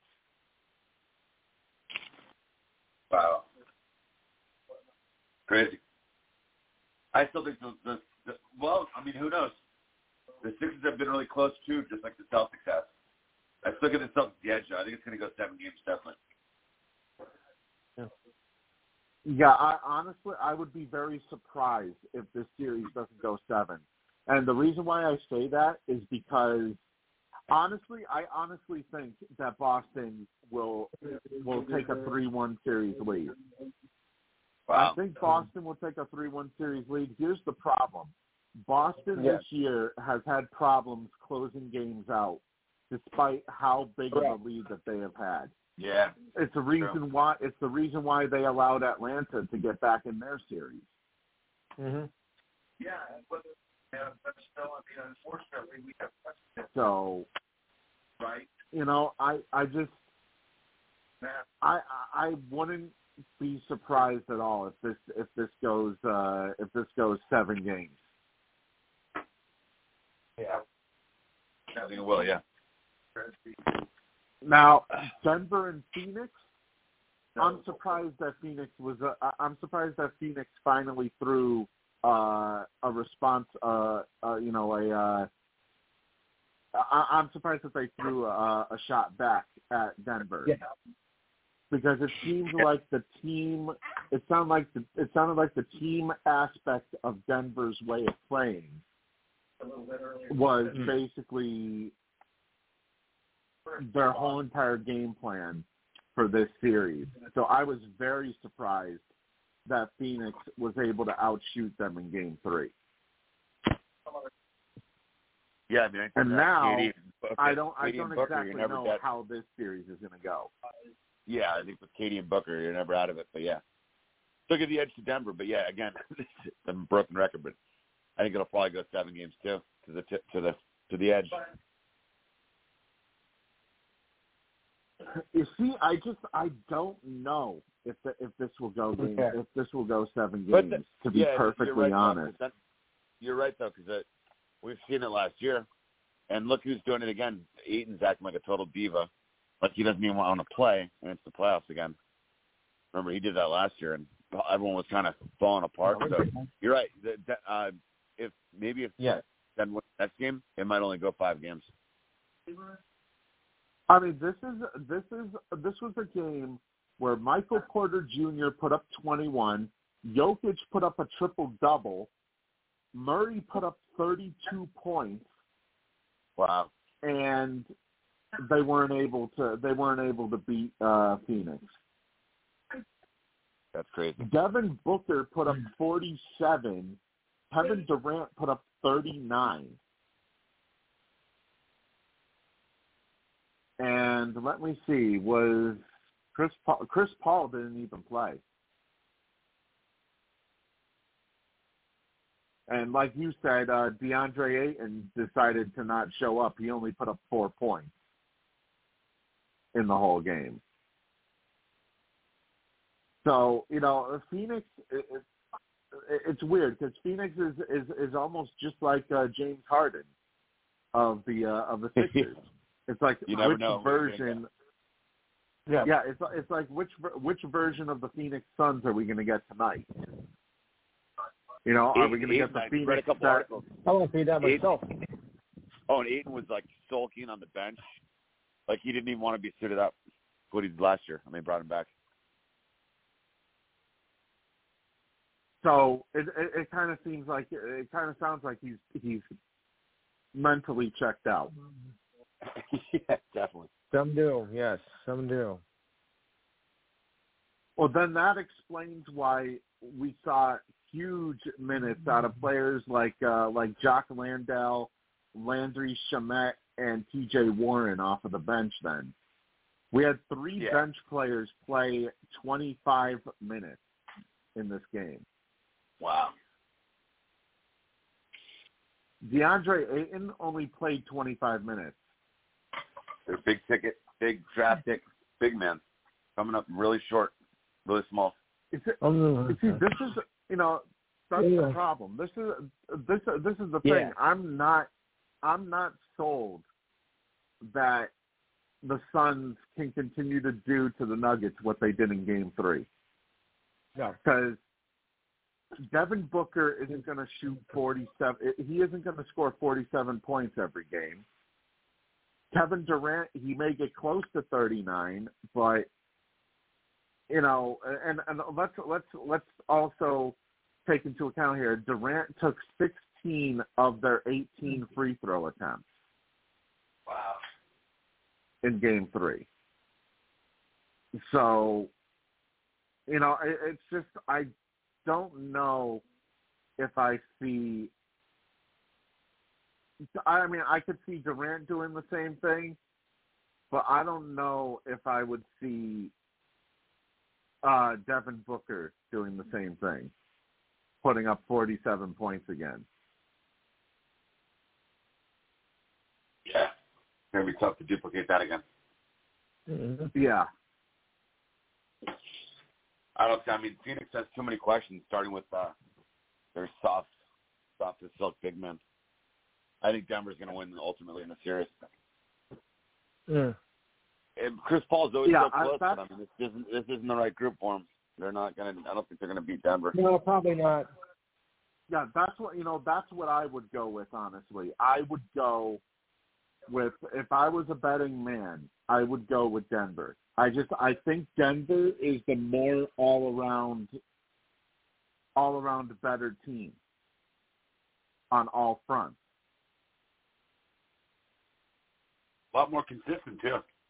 And that, I mean, I mean, I you know, know, we all these teams have been so close, but I mean, Denver every year they're so close, and then usually it's Porter or Murray or someone gets injured. But this year, like they're finally healthy. This could be their year. Yeah. yeah. But I mean, you know, we looked at we looked at Phoenix as a potential big four Right. when you take a look at the players Right. after they got Durant. You had Durant, you had Ayton, you had Booker, and you had Chris Paul. Chris Paul, let me let me He's actually done double for check. year. Has he even played? Has he even played in this series? No. Uh, actually, yes, he did. He played in Oh. games one and two. Yeah, but he's done. So Wow. yeah, I mean, granted, granted, he Like how is. You know, uh, he had 11 points in game one, and he had eight points in game two, and he only played 25 minutes in game two. So I don't know if there's an injury or or or what, but I mean, he maybe just finally slowing down a little bit. I mean, he is getting up there. Uh, yeah, clear, clearly Anyway. something is off about him. yep. And he had a bad series last year. He's a year older this time. Yeah, that's another thing too. You know, he he completely disappeared in their final game of the playoffs last year. And you know, him being obviously a year older, 38 years old, he only averaged let me look actually. That's old for a point guard. Like running a running an NBA team. That's a lot of running, a lot of cardio. Mm-hmm. Uh, I'm looking at the wrong he has played in, in seven Oh, games in the playoffs, but let me see what he uh-huh. did in the regular Yeah. season. Lakers by Regular 26 now. season, he played in 59, 59 games. He only mm-hmm. averaged 13.9 points per game, 4.3 rebounds, and 8.9 assists. Yeah, Father Time might be catching up to him.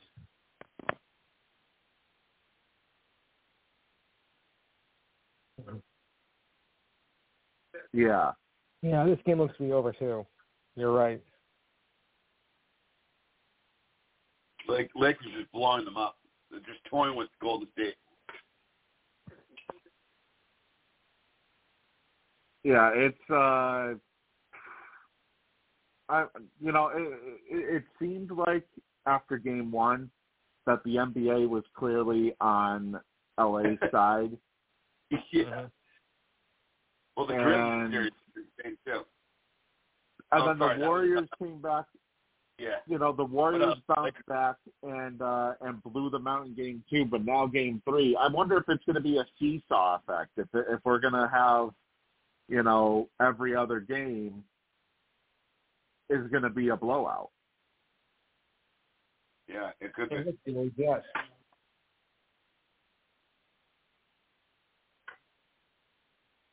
So Again, I think I mean, who knows? I'm like a broken record, but I think this is a seven game series too. You know, the NBA definitely wants this to be a seven game series. Yeah, But neither of these games have been close. Yeah, you're right. What was the score last game? Uh, last game? It wasn't close either. Uh, The Warriors. I can't remember actually. Mm. It's, yeah.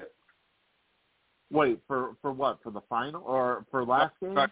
No, for sorry for um Lake for Lakers Warriors. Uh, I know the I know the Warriors blew them out last game. They did. Let me. Yeah, it was 127 to one hundred. One hundred. Yeah. Yeah. So. No, no, no. Not one close game in the series, even though it might go seven.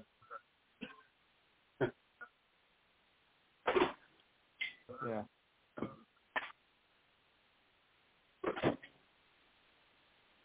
All right. Uh, our next uh, our next topic here uh, Henry Ruggs, the former Oh yeah. Vegas Raider.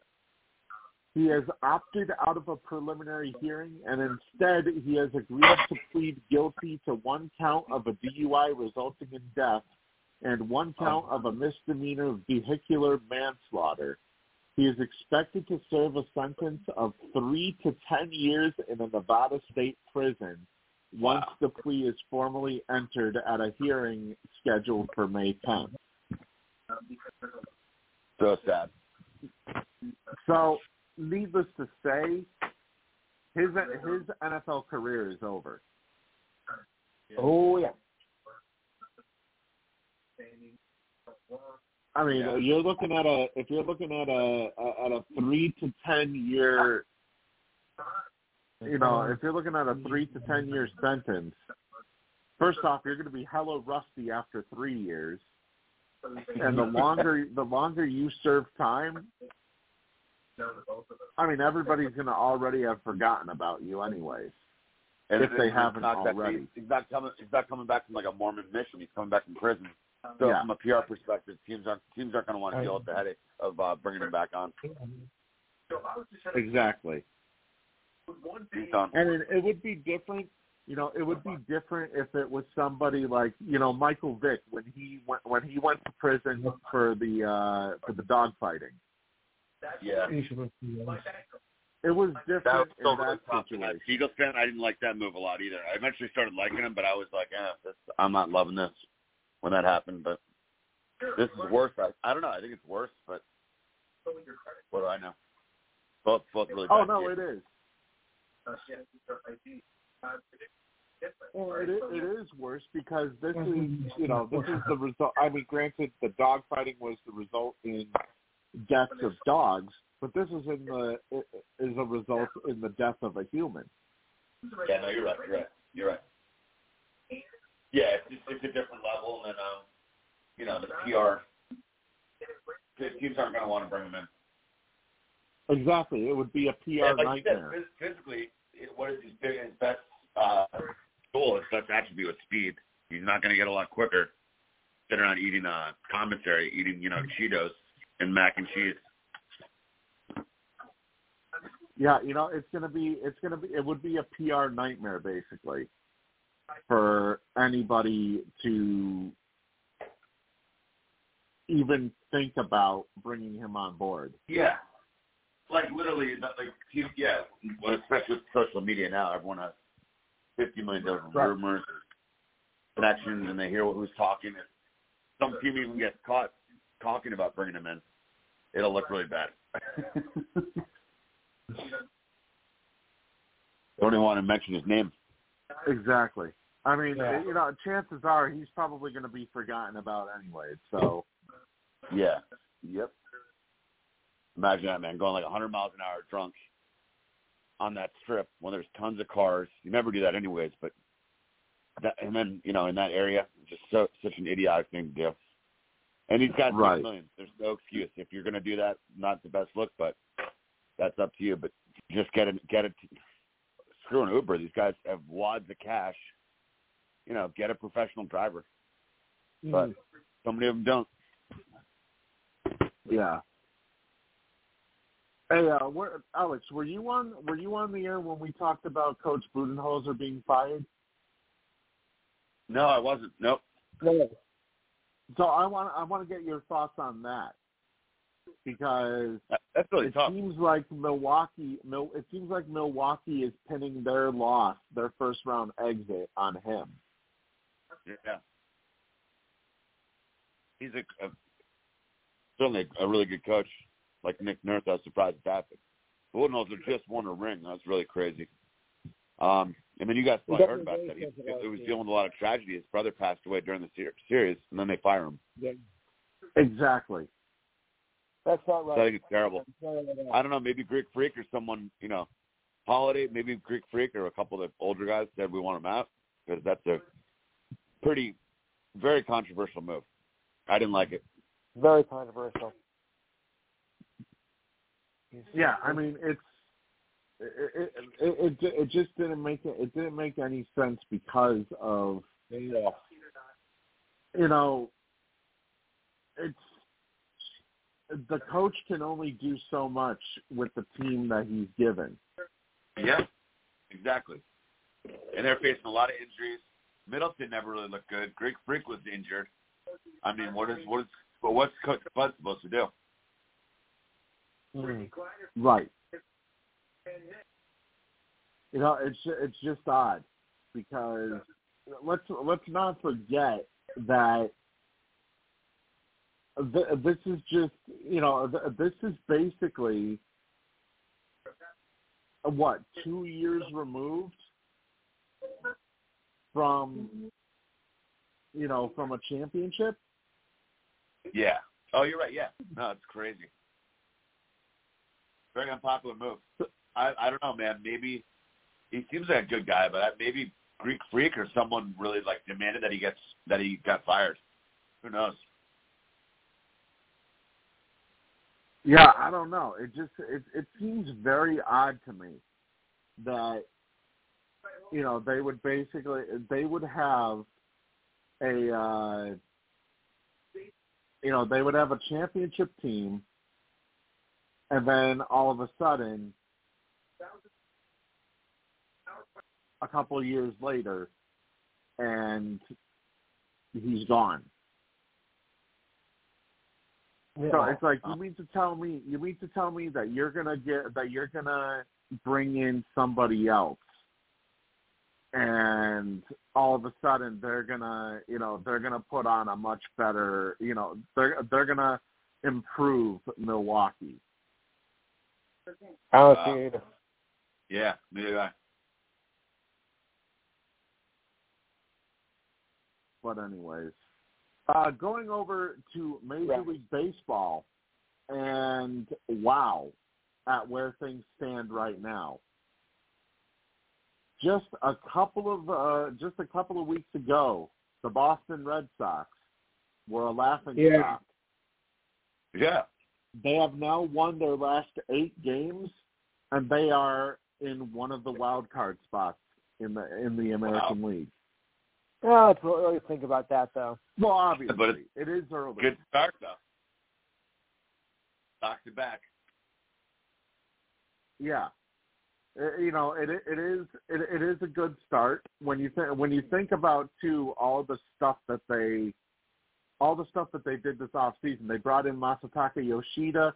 He ended up having a very slow start. Uh, everybody was wondering, it, like, okay, is it, you know, is this going to be a string of things that's going to get Chaim finally fired? But now things have started to turn around. Yoshida is hitting over 300. Uh, there's actually quite a few people that are hitting over 300 right now. Uh, Yeah. Connor Wong, it looks like uh, the guy that originally was going to be the joke of the Mookie Betts deal, he all of a sudden is now hitting, Yeah. and he already ha- he already has three home runs to start uh, to start off his rookie season, Yep. and they now find themselves third in the AL East. Yeah. Yeah, a lot of their lines starting to really hit. And you're not even you don't even have their big basher, uh Duvall still. He's injured. Right. Yeah, Duvall is injured. Actually, he was just placed on the 60-day DL today. So Oh wow. uh, I don't know. I, I know it's. I believe it's retroactive, but I don't know in particular. You know whether or not. Uh, you know whether whether how exactly how long he's going to be gone, or still be gone, I should say. But uh, he is gone for the time being, and uh, also, oh, that's another thing. Jarren Duran, who was basically a human baseball meme last year, with him not being able to see the ball in the lights and everything. Now all of a sudden, he's hitting 382 since his call up after the Duvall injury. He has two homers and 13 RBIs so far this season. Wow. And You got I, I mean, you know, gr- granted, this is this is me being a homer potentially, but he's kind of looking like Jacoby Ellsbury that's true. in his early Red Sox career. Yeah, it's a good comp. He's got a ton of talent. He's he has stopped all the memes, the the mental breakdowns. He's playing a lot smarter now. Yeah, Yeah, and it seems like he may be finally putting everything together potentially.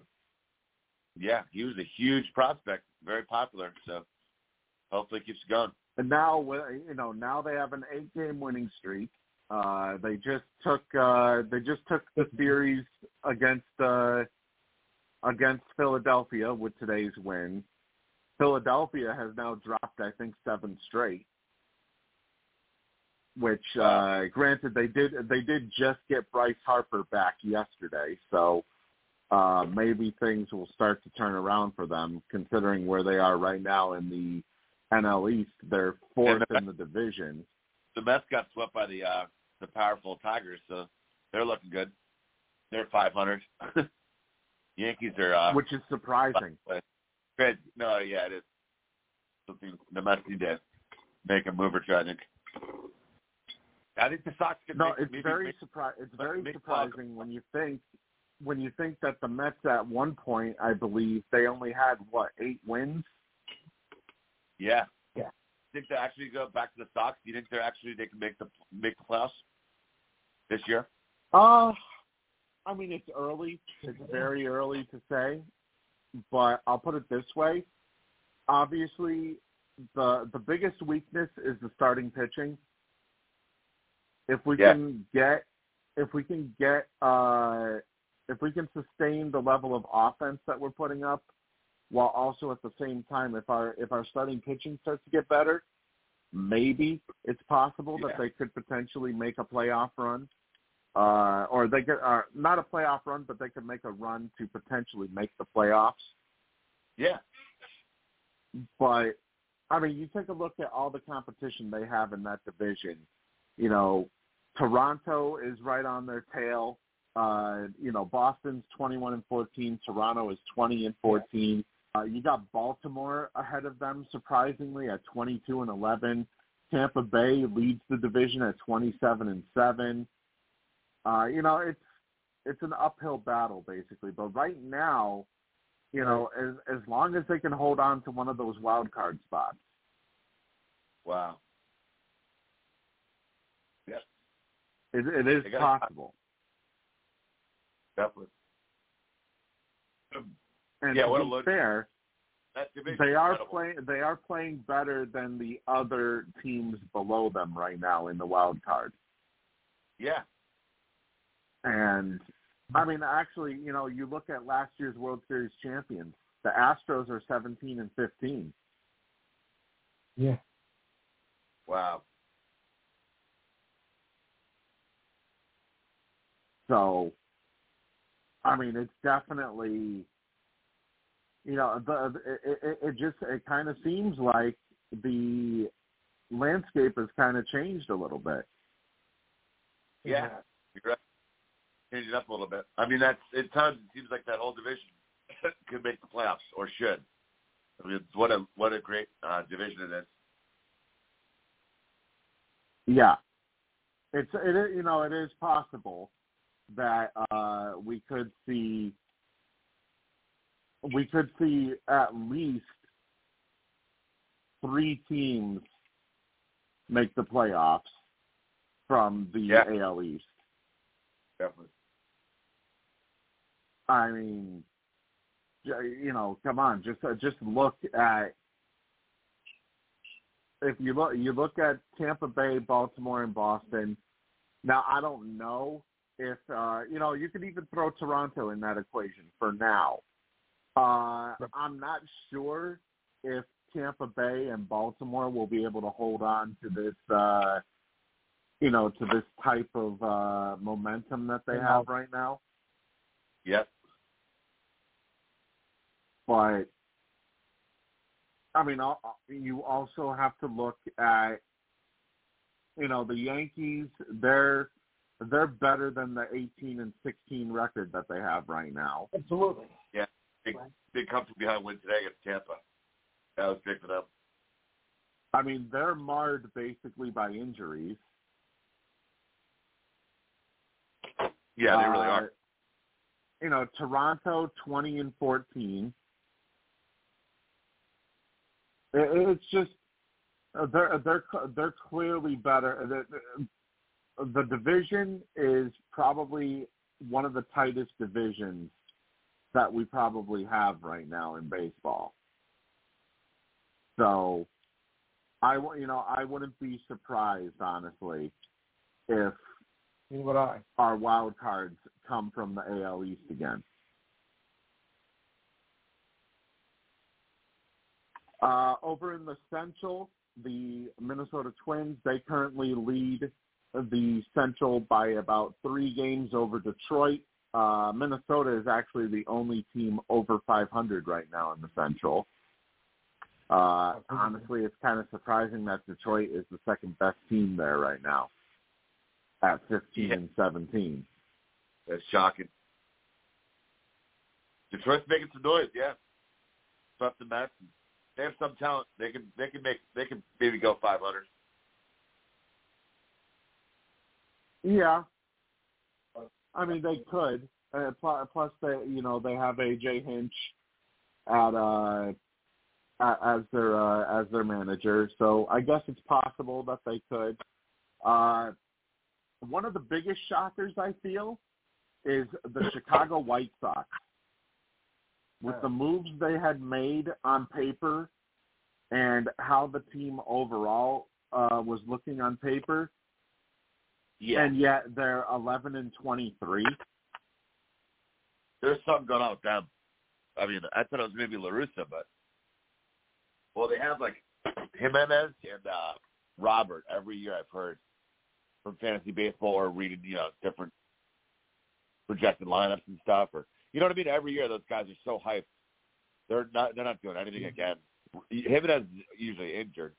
But Robert's really not they've both they've both been injured way too much and then uh I don't know. Uh Lance Lynn's been awful as their big ticket one of their big ticket uh pitchers. Giolito's not the same he used to be. Yeah, like uh White Sox are just full of uh disappointments. Yeah, there's just a, it- it seems like there's something seriously wrong right now with the White Sox. Uh, Cleveland is kind of in it, but I mean anything can happen with Cleveland. I think. Uh, They're Kansas always- City, always- you can, yeah. Yeah, Cleveland's always going to be in it. You know that. They always have good defense, good hitting, uh, good good pitching, and great coaching with Francona. They'll be there at the end. They always are. It seems like. Yes. in Kansas City, you can forget about Kansas City. Kansas City is already checked out of the season. So And Oakland. and Oakland, yeah, Oakland. Oakland was checked out of the season before the season, Before the season or you know, they were already checked out uh, when last season was still underway. Right. I mean, have you seen the attendance they've had? And you know, speaking of Oakland, uh, I believe the rumor is that their man or their uh, their ownership has bought a uh, has bought a strip out in Vegas. I mean, that's what it kind of sounds like. I mean, fewer than 3,000 people a game. I mean, really? Exactly. This was once a great franchise. You know, if you think back to the 70s and like, it's come down to this now. And it's the end of an era for all four season Oakland. You don't have the Raiders anymore. The uh, Wow. Warriors moved across the bay back to San Francisco, where they originally came from anyway. Um, you know, now this, and they never really had a hockey team much. Uh, if you want to count the MLS soccer team, go ahead, but that's in San Jose. But mm, pretty much there's nobody there anymore. So, uh, it's- so it's like- Yeah, so, So- it, it says here that they Well, once was- they entered. Once a proud franchise city is now a ghost town. Right. And it, it says here that they uh, they entered into an agreement to purchase 49 acres in Las Vegas for what they hope to be the location of their next stadium. And that also led Oakland Mayor Sheng Thao to announce the end of negotiations between the city and the franchise regarding a potential new Howard Terminal ballpark out in Oakland. Wow. So now, as a result of that, it seems like it seems like it is very likely that they will relocate to Vegas within the next few years. if not sooner. Wow. And it says in particular the A's would invest around one billion dollars for the construction of the new ballpark. Eesh.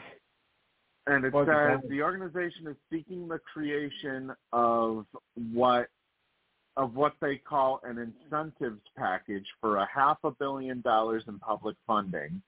According to the Nevada Independent, the general idea would be to use the tax dollars created by the stadium project itself, primarily sales taxes of consumers at the new stadium and its surrounding area. Uh, the end goal would be to create a mixed-use development reminiscent of Atlanta's Battery to pay off $500 million worth of bonds issued by the county. Wow.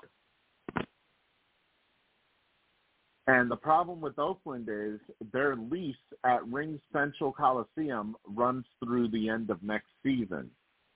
And the target date for a new facility in Vegas is being pegged as the year 2027. And they're hoping to break ground on the stadium in 2024. So under the under the terms of the collective bargaining agreement, they would need to have a stadium agreement signed by next January 15th, or they would forfeit their status as revenue sharing recipients. Well, the way they put you think anybody even cares? Well, what I'm the thing is, it would be very detrimental Yes. to their organization because they would miss out on that revenue sharing. Hmm. Yeah. Yeah, sure. It's just, it's just a shame what's happened to that franchise. Yeah, yeah. Oh, I know. You know, it's just completely. uh The whole city, yeah. Uh, they're, they're nowhere. They're nowhere near the same. You know, near, they're nowhere near the franchise that they used to be. No, God, no. It just almost seems like they embarrass themselves with with with each uh, with each season. What bunch of comic tragedies.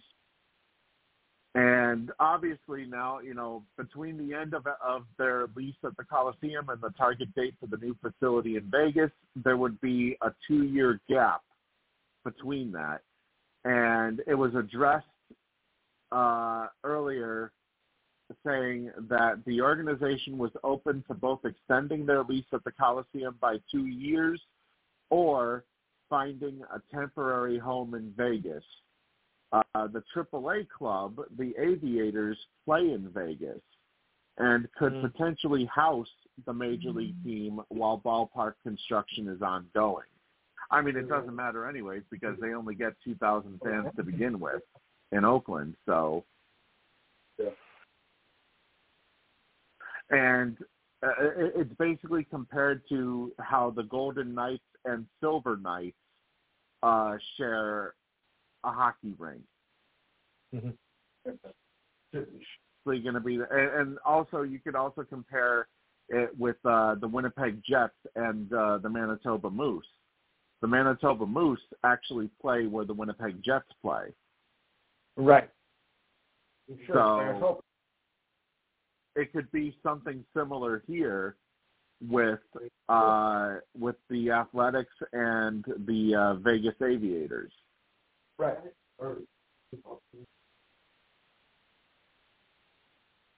So, I mean, you know, there, there's definitely there, there's a lot of uh, a lot of uncertainty when it comes to Oakland Oh, right now. But there, the one certain thing though is that they are they have been long ruled out of any uh of any hopes for the playoffs in any of the upcoming seasons. Uh, however, though, I will say so far I have been proven wrong by the Texas Rangers. Yeah, I definitely. thought, you know, I I thought that even with all of their all of their free agent signings, that they were basically going to continue to be a joke. And Hmm. so far, they are in first place. Right. You know, Yeah. clearly, As usual, the AL as usual, the AL Central is well a joke, except for the Twins. well, yeah. Yeah, everybody everybody except for the Twins is basically is basically a joke over in the AL Central at this point. But yeah. You know, I will. I, I, I will say though, I'm I'm very surprised that uh, Texas is able to basically Yeah. basically start off the season the way that they have so far, especially against teams like LA and Houston in that division, and even Seattle. Yeah. Houston. Well, Houston's getting marred by getting uh, you know marred by injuries, so that's a factor right there. Oh yeah, that's true. Yeah. I did. I did forget that uh, that they've been dealing with a rash of injuries. Yeah. If you have a good farm system, then maybe your players that can help the Ast- can help the Astros. But if their farm system is, you know, is uh, awful, then that's not going to happen. Well, you know, they did trade away two of their prospects to Boston last year, Uh,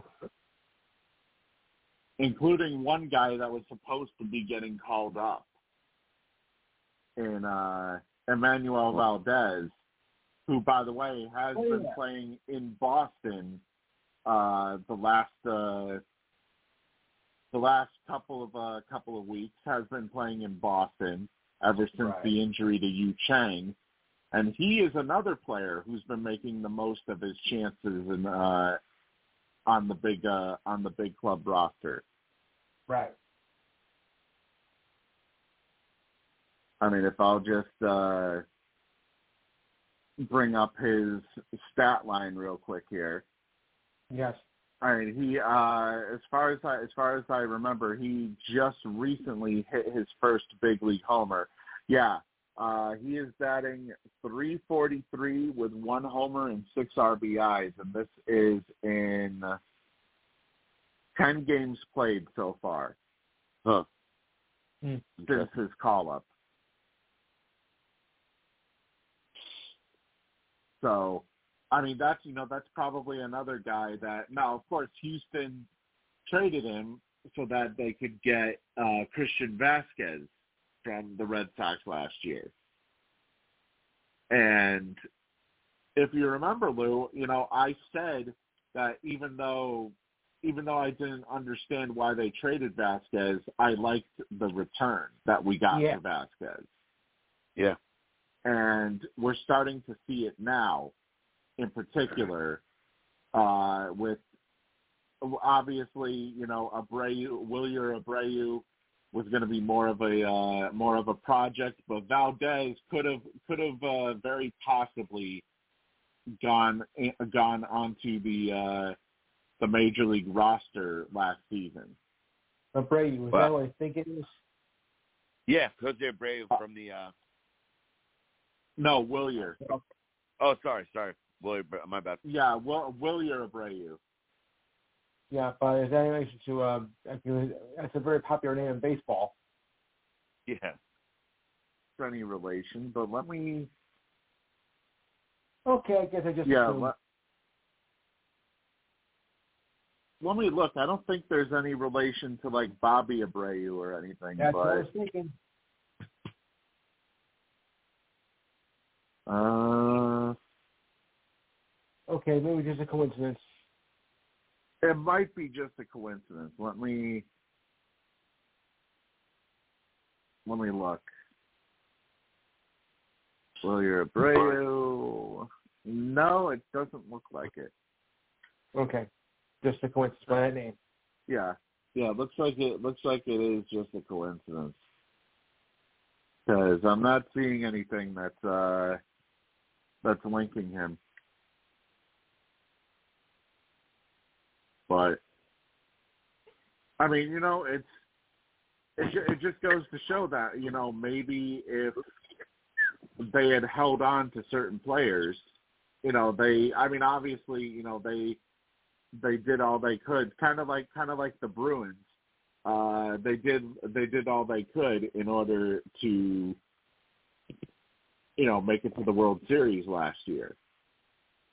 Yeah.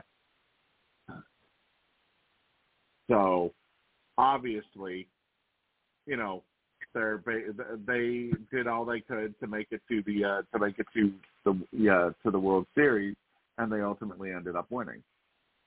But now, you know, with the lack of uh, with the lack of depth, they're kind of paying the price for it. But they are only they are only a game and a half back, anyways, early on Yeah. in the season here.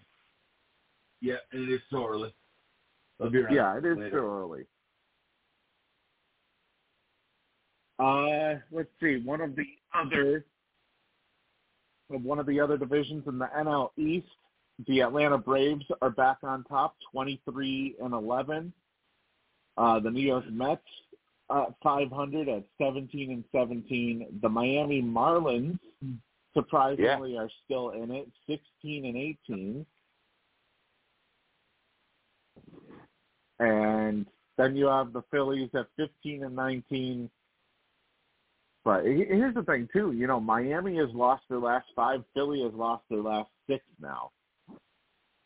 So while they're still in it, you know, it's they're not really making up ground right now.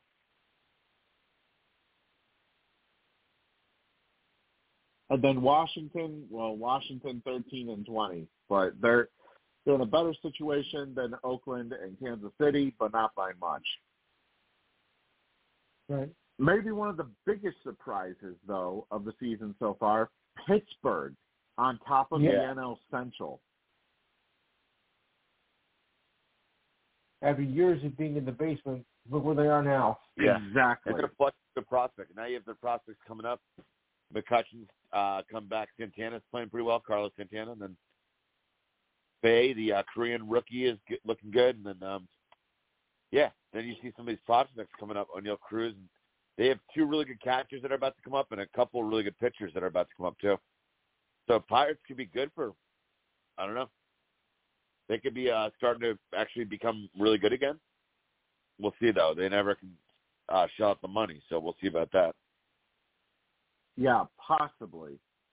They that that's the problem is they've never did they've never really dished out any money, but you know it is entirely possible. I mean, they have lost their last six games. Think about that for a Wow. second. They were twenty and eight, and they've lost their last six games. So are they coming back down to earth, or is this just a case of their you know they're uh, playing against tougher opponents. Both. It's it, it's kind of it's kind of questionable. You know, you know, are, is Pittsburgh just going through a uh, a rough patch? I think they'll bounce back. They they might need some more pitching though. That's their biggest key, and we know in baseball that's so important. Keller's a pretty good pitcher, and apparently they have a couple really really good arms that are should be up soon from the farm. But yeah, do they have enough pitching right now? I don't know. It might be a little Yeah, bit of both. it's really- because eventually Yeah. they're gonna they're gonna have to lose at least a few games. But you know the competition you know is getting tougher now that we you know are entering the uh, second month of the year and it's not always Yeah. an easy road. I mean you're you're gonna lose some games because even though you won the top of your division or in the uh, American National League, nobody's that good to win 150 games a year. Right. You know, it, it is it No, is still very hard uh, when you when you consider their division right now. I mean, St. Louis. It's a very it's a, it's a huge surprise that St. Louis is currently at ten and twenty four. Yeah, it's brutal. Cardinals are It's bad. very A's are bad. very surprising. Yeah. They got to trade. They got to trade for a pitcher or two. They have five or six outfielders, and then uh, they need pitching in the worst West. Yeah, what are they? Yeah, 10, 10, 25 now. They blew a game. I think Detroit beat them. Someone low in the chain beat them in uh in Louis today. Just a ball breaking loss. Yeah, ten and twenty four. It says here, but still, That is bad. uh, NL West, the Diamondbacks are tied with the Dodgers for the division lead. Yeah. I mean, my God, and you know, everybody looks at the Dodgers as being the juggernauts of the West, and it seems like they're even having problems this year. Mhm. So, I you know, I it it, it, it, kind of seems like that the whole it, you know it, it seems like uh maybe perhaps there's an opening for you know for for new uh for potential new contenders And who is going to lead the Dodgers? The Dodgers themselves. Exactly like you like you've said multiple times before the uh on your show Lou, the only team that can Well- beat the Dodgers is the Dodgers themselves Well, to be to be honest, that came from one of my other producers. So, uh, and uh, that kind of rubbed off on me. well Well, yeah, whether it, you know whether it came from one of your producers or not, it's still it still does it still does kind of ring true when you think about it. It does, and now it holds now it holds true. I mean, just think about it. All that talent that they have on that roster, and they're only five games above 500. I mean, something you know something just doesn't add up there. No.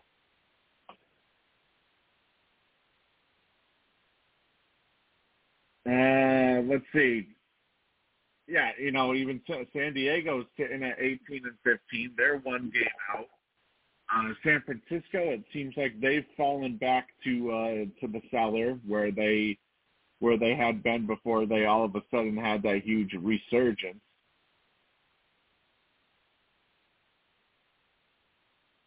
I mean, it, you know, it's going to be a very interesting season. True. All right, let's see. Uh, going to the NFL, the Indianapolis Colts have officially released quarterback Nick Foles. Uh, he started two games for the Colts last season. Uh, wasn't really a factor. No touchdowns, four picks, 224 yards. Uh, Foles has basically been exposed for the most part since leaving the Eagles after their Super Bowl season, uh, appearing in just 17 games around the league, and he is three and 11 as a starter over that span. Uh, pretty much, pretty much seems like he may just hang it up at this point. But hey, I guess he'll always have that Philly special to hang his hat on. Yeah, Yeah. exactly. Fam to fam. Uh, some other some other uh, tidbits here in, in regards to fifth year options. Uh, the Minnesota Vikings they declined to exercise Jalen Reagor's fifth year option. He was only targeted just 13 times last year, and he mainly settled in as a punt returner in Minnesota. Uh, he is not considered to be a sure bet to make Minnesota's roster, uh, and he will not be of any fantasy use even if he does. Uh, as far as the Jets go, they declined to exercise left tackle Mekhi Becton's fifth year option. Despite playing like a franchise left tackle in his rookie season, he has only played in one game since after fracturing his kneecap back in 2022 and also a 2021 knee surgery to clean up damaged cartilage. And also he's battled his weight, sometimes coming in nearly as high as 400 pounds. So uh, once again, this is looking like another. Uh, this, this is looking like another, you know, another another Jets draft pick that has completely gone into the dumps. Yeah. Uh, this one's a bit of a surprise, though. The Chiefs they declined to exercise Clyde Edwards-Hilaire's fifth-year option, Ooh, And- surprise. it sounds like after not being dealt in the draft, he will be relegated to a backup role this year, uh, with them, of course, re-signing Jerick McKinnon. And ever since he had 1,100 total yards in his first season in Kansas City, he has been on the decline ever since, nabbing only 88 touches while dealing with injuries in 2023. Hmm.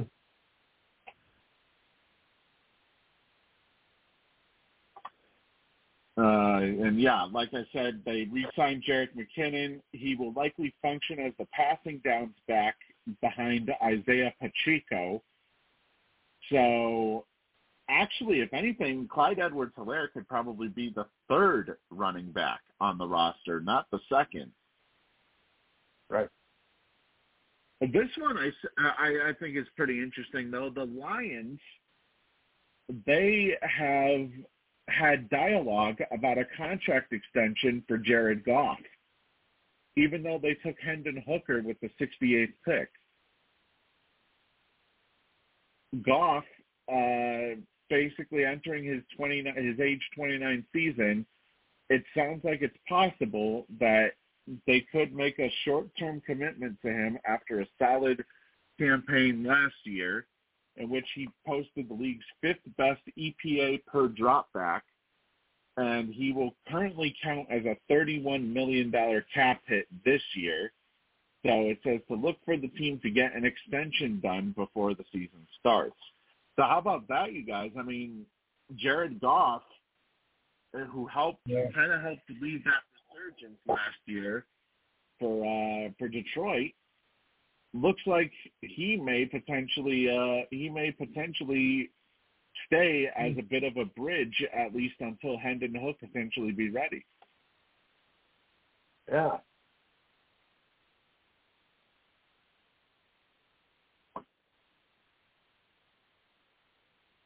So what do you think? What do you think about that? I mean, I think Henry Hooker will be a good choice. I mean, he is a great, he is a, he was a great college player, so I think he'd be a good choice. Oh yeah, I think they definitely made a good choice with Hendon Hooker. Um, you know, I'm finding it kind of surprising you know uh, Jared Goff had looked like he was kind of declining a little bit. So I th- I, I feel it's kind of surprising that the Lions are looking at a potential contract extension with him.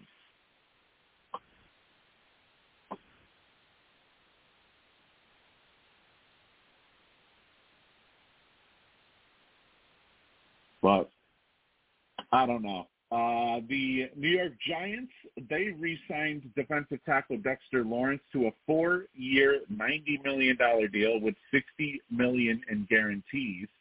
He was a Yep. second-team All-Pro this year in Wink Martindale's defense, notching seven and a half sacks and 28 quarterback hits while having a career-high defensive grade of 91.6 for Pro Football Focus. Uh, he was planning to not report for the off-season program, but it looks like this new deal may get him motivated to show up. And also, it sounds like this new deal may free up some cap space for the Giants to turn to possible extensions for both Andrew Thomas as well as Saquon Barkley, Okay. as well Yep. as a chance to pay their rookie class. And Dexter Lawrence wasn't he? Wait, wasn't he one of the draft picks uh, in the Odell Beckham trade? I believe he was.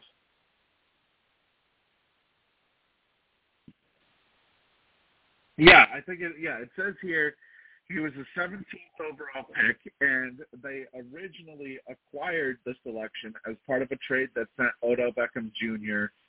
to the Cleveland Browns. It should be very, you know, it should be very interesting uh, to see. Maybe, perhaps, there's more coming from the New York Giants as a result of this.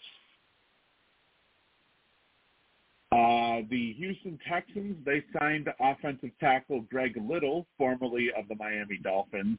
Uh, Little signed, or, or he started seven games and played in all 17 for Miami last year as their tackle depth was tested. Uh, he's done little in the first four years of his career since being drafted in the second round by the Panthers. And basically, he'll be a depth option for the Texans behind Laremy Tunsil and Tytus Howard, from what it looks like here. Uh, also, the Philadelphia Eagles, they signed tight end Dan Arnold, formerly of the Jacksonville Jaguars, to a one-year deal. Uh, he caught 66 passes between 2020 and 2021 before falling out of favor with uh, the staff of Doug Pederson. Uh, he should be a reliable secondary tight end for the Eagles, assuming he ends up making the team. Uh, Jack Stoll and Grant Calcaterra are the major depth pieces that he'll be fighting alongside for a roster spot.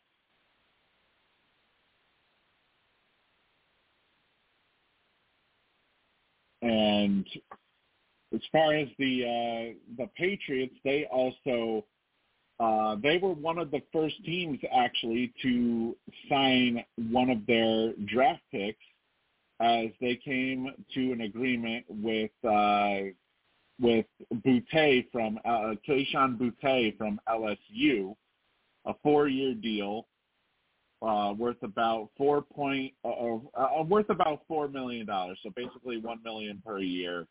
Uh, and it sounds like he will probably be used at least at first, as special teams, probably a return man. Uh, but if he's able to find some consistency, he it's it's labeled here that he is he has the potential to be the steal of the draft, considering he came in the sixth round.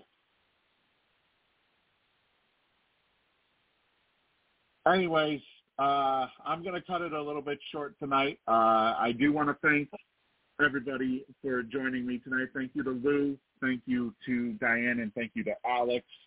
Uh, everybody, a, uh, a, reminder: if you are a Survivor fan, uh, join us, or if you can't join us, you know, listen to the archives uh, for the Survivor 44 recap podcast uh, that goes on every Thursday night at 9 p.m. Eastern uh, here on blogtalkradio.com slash MissyAE.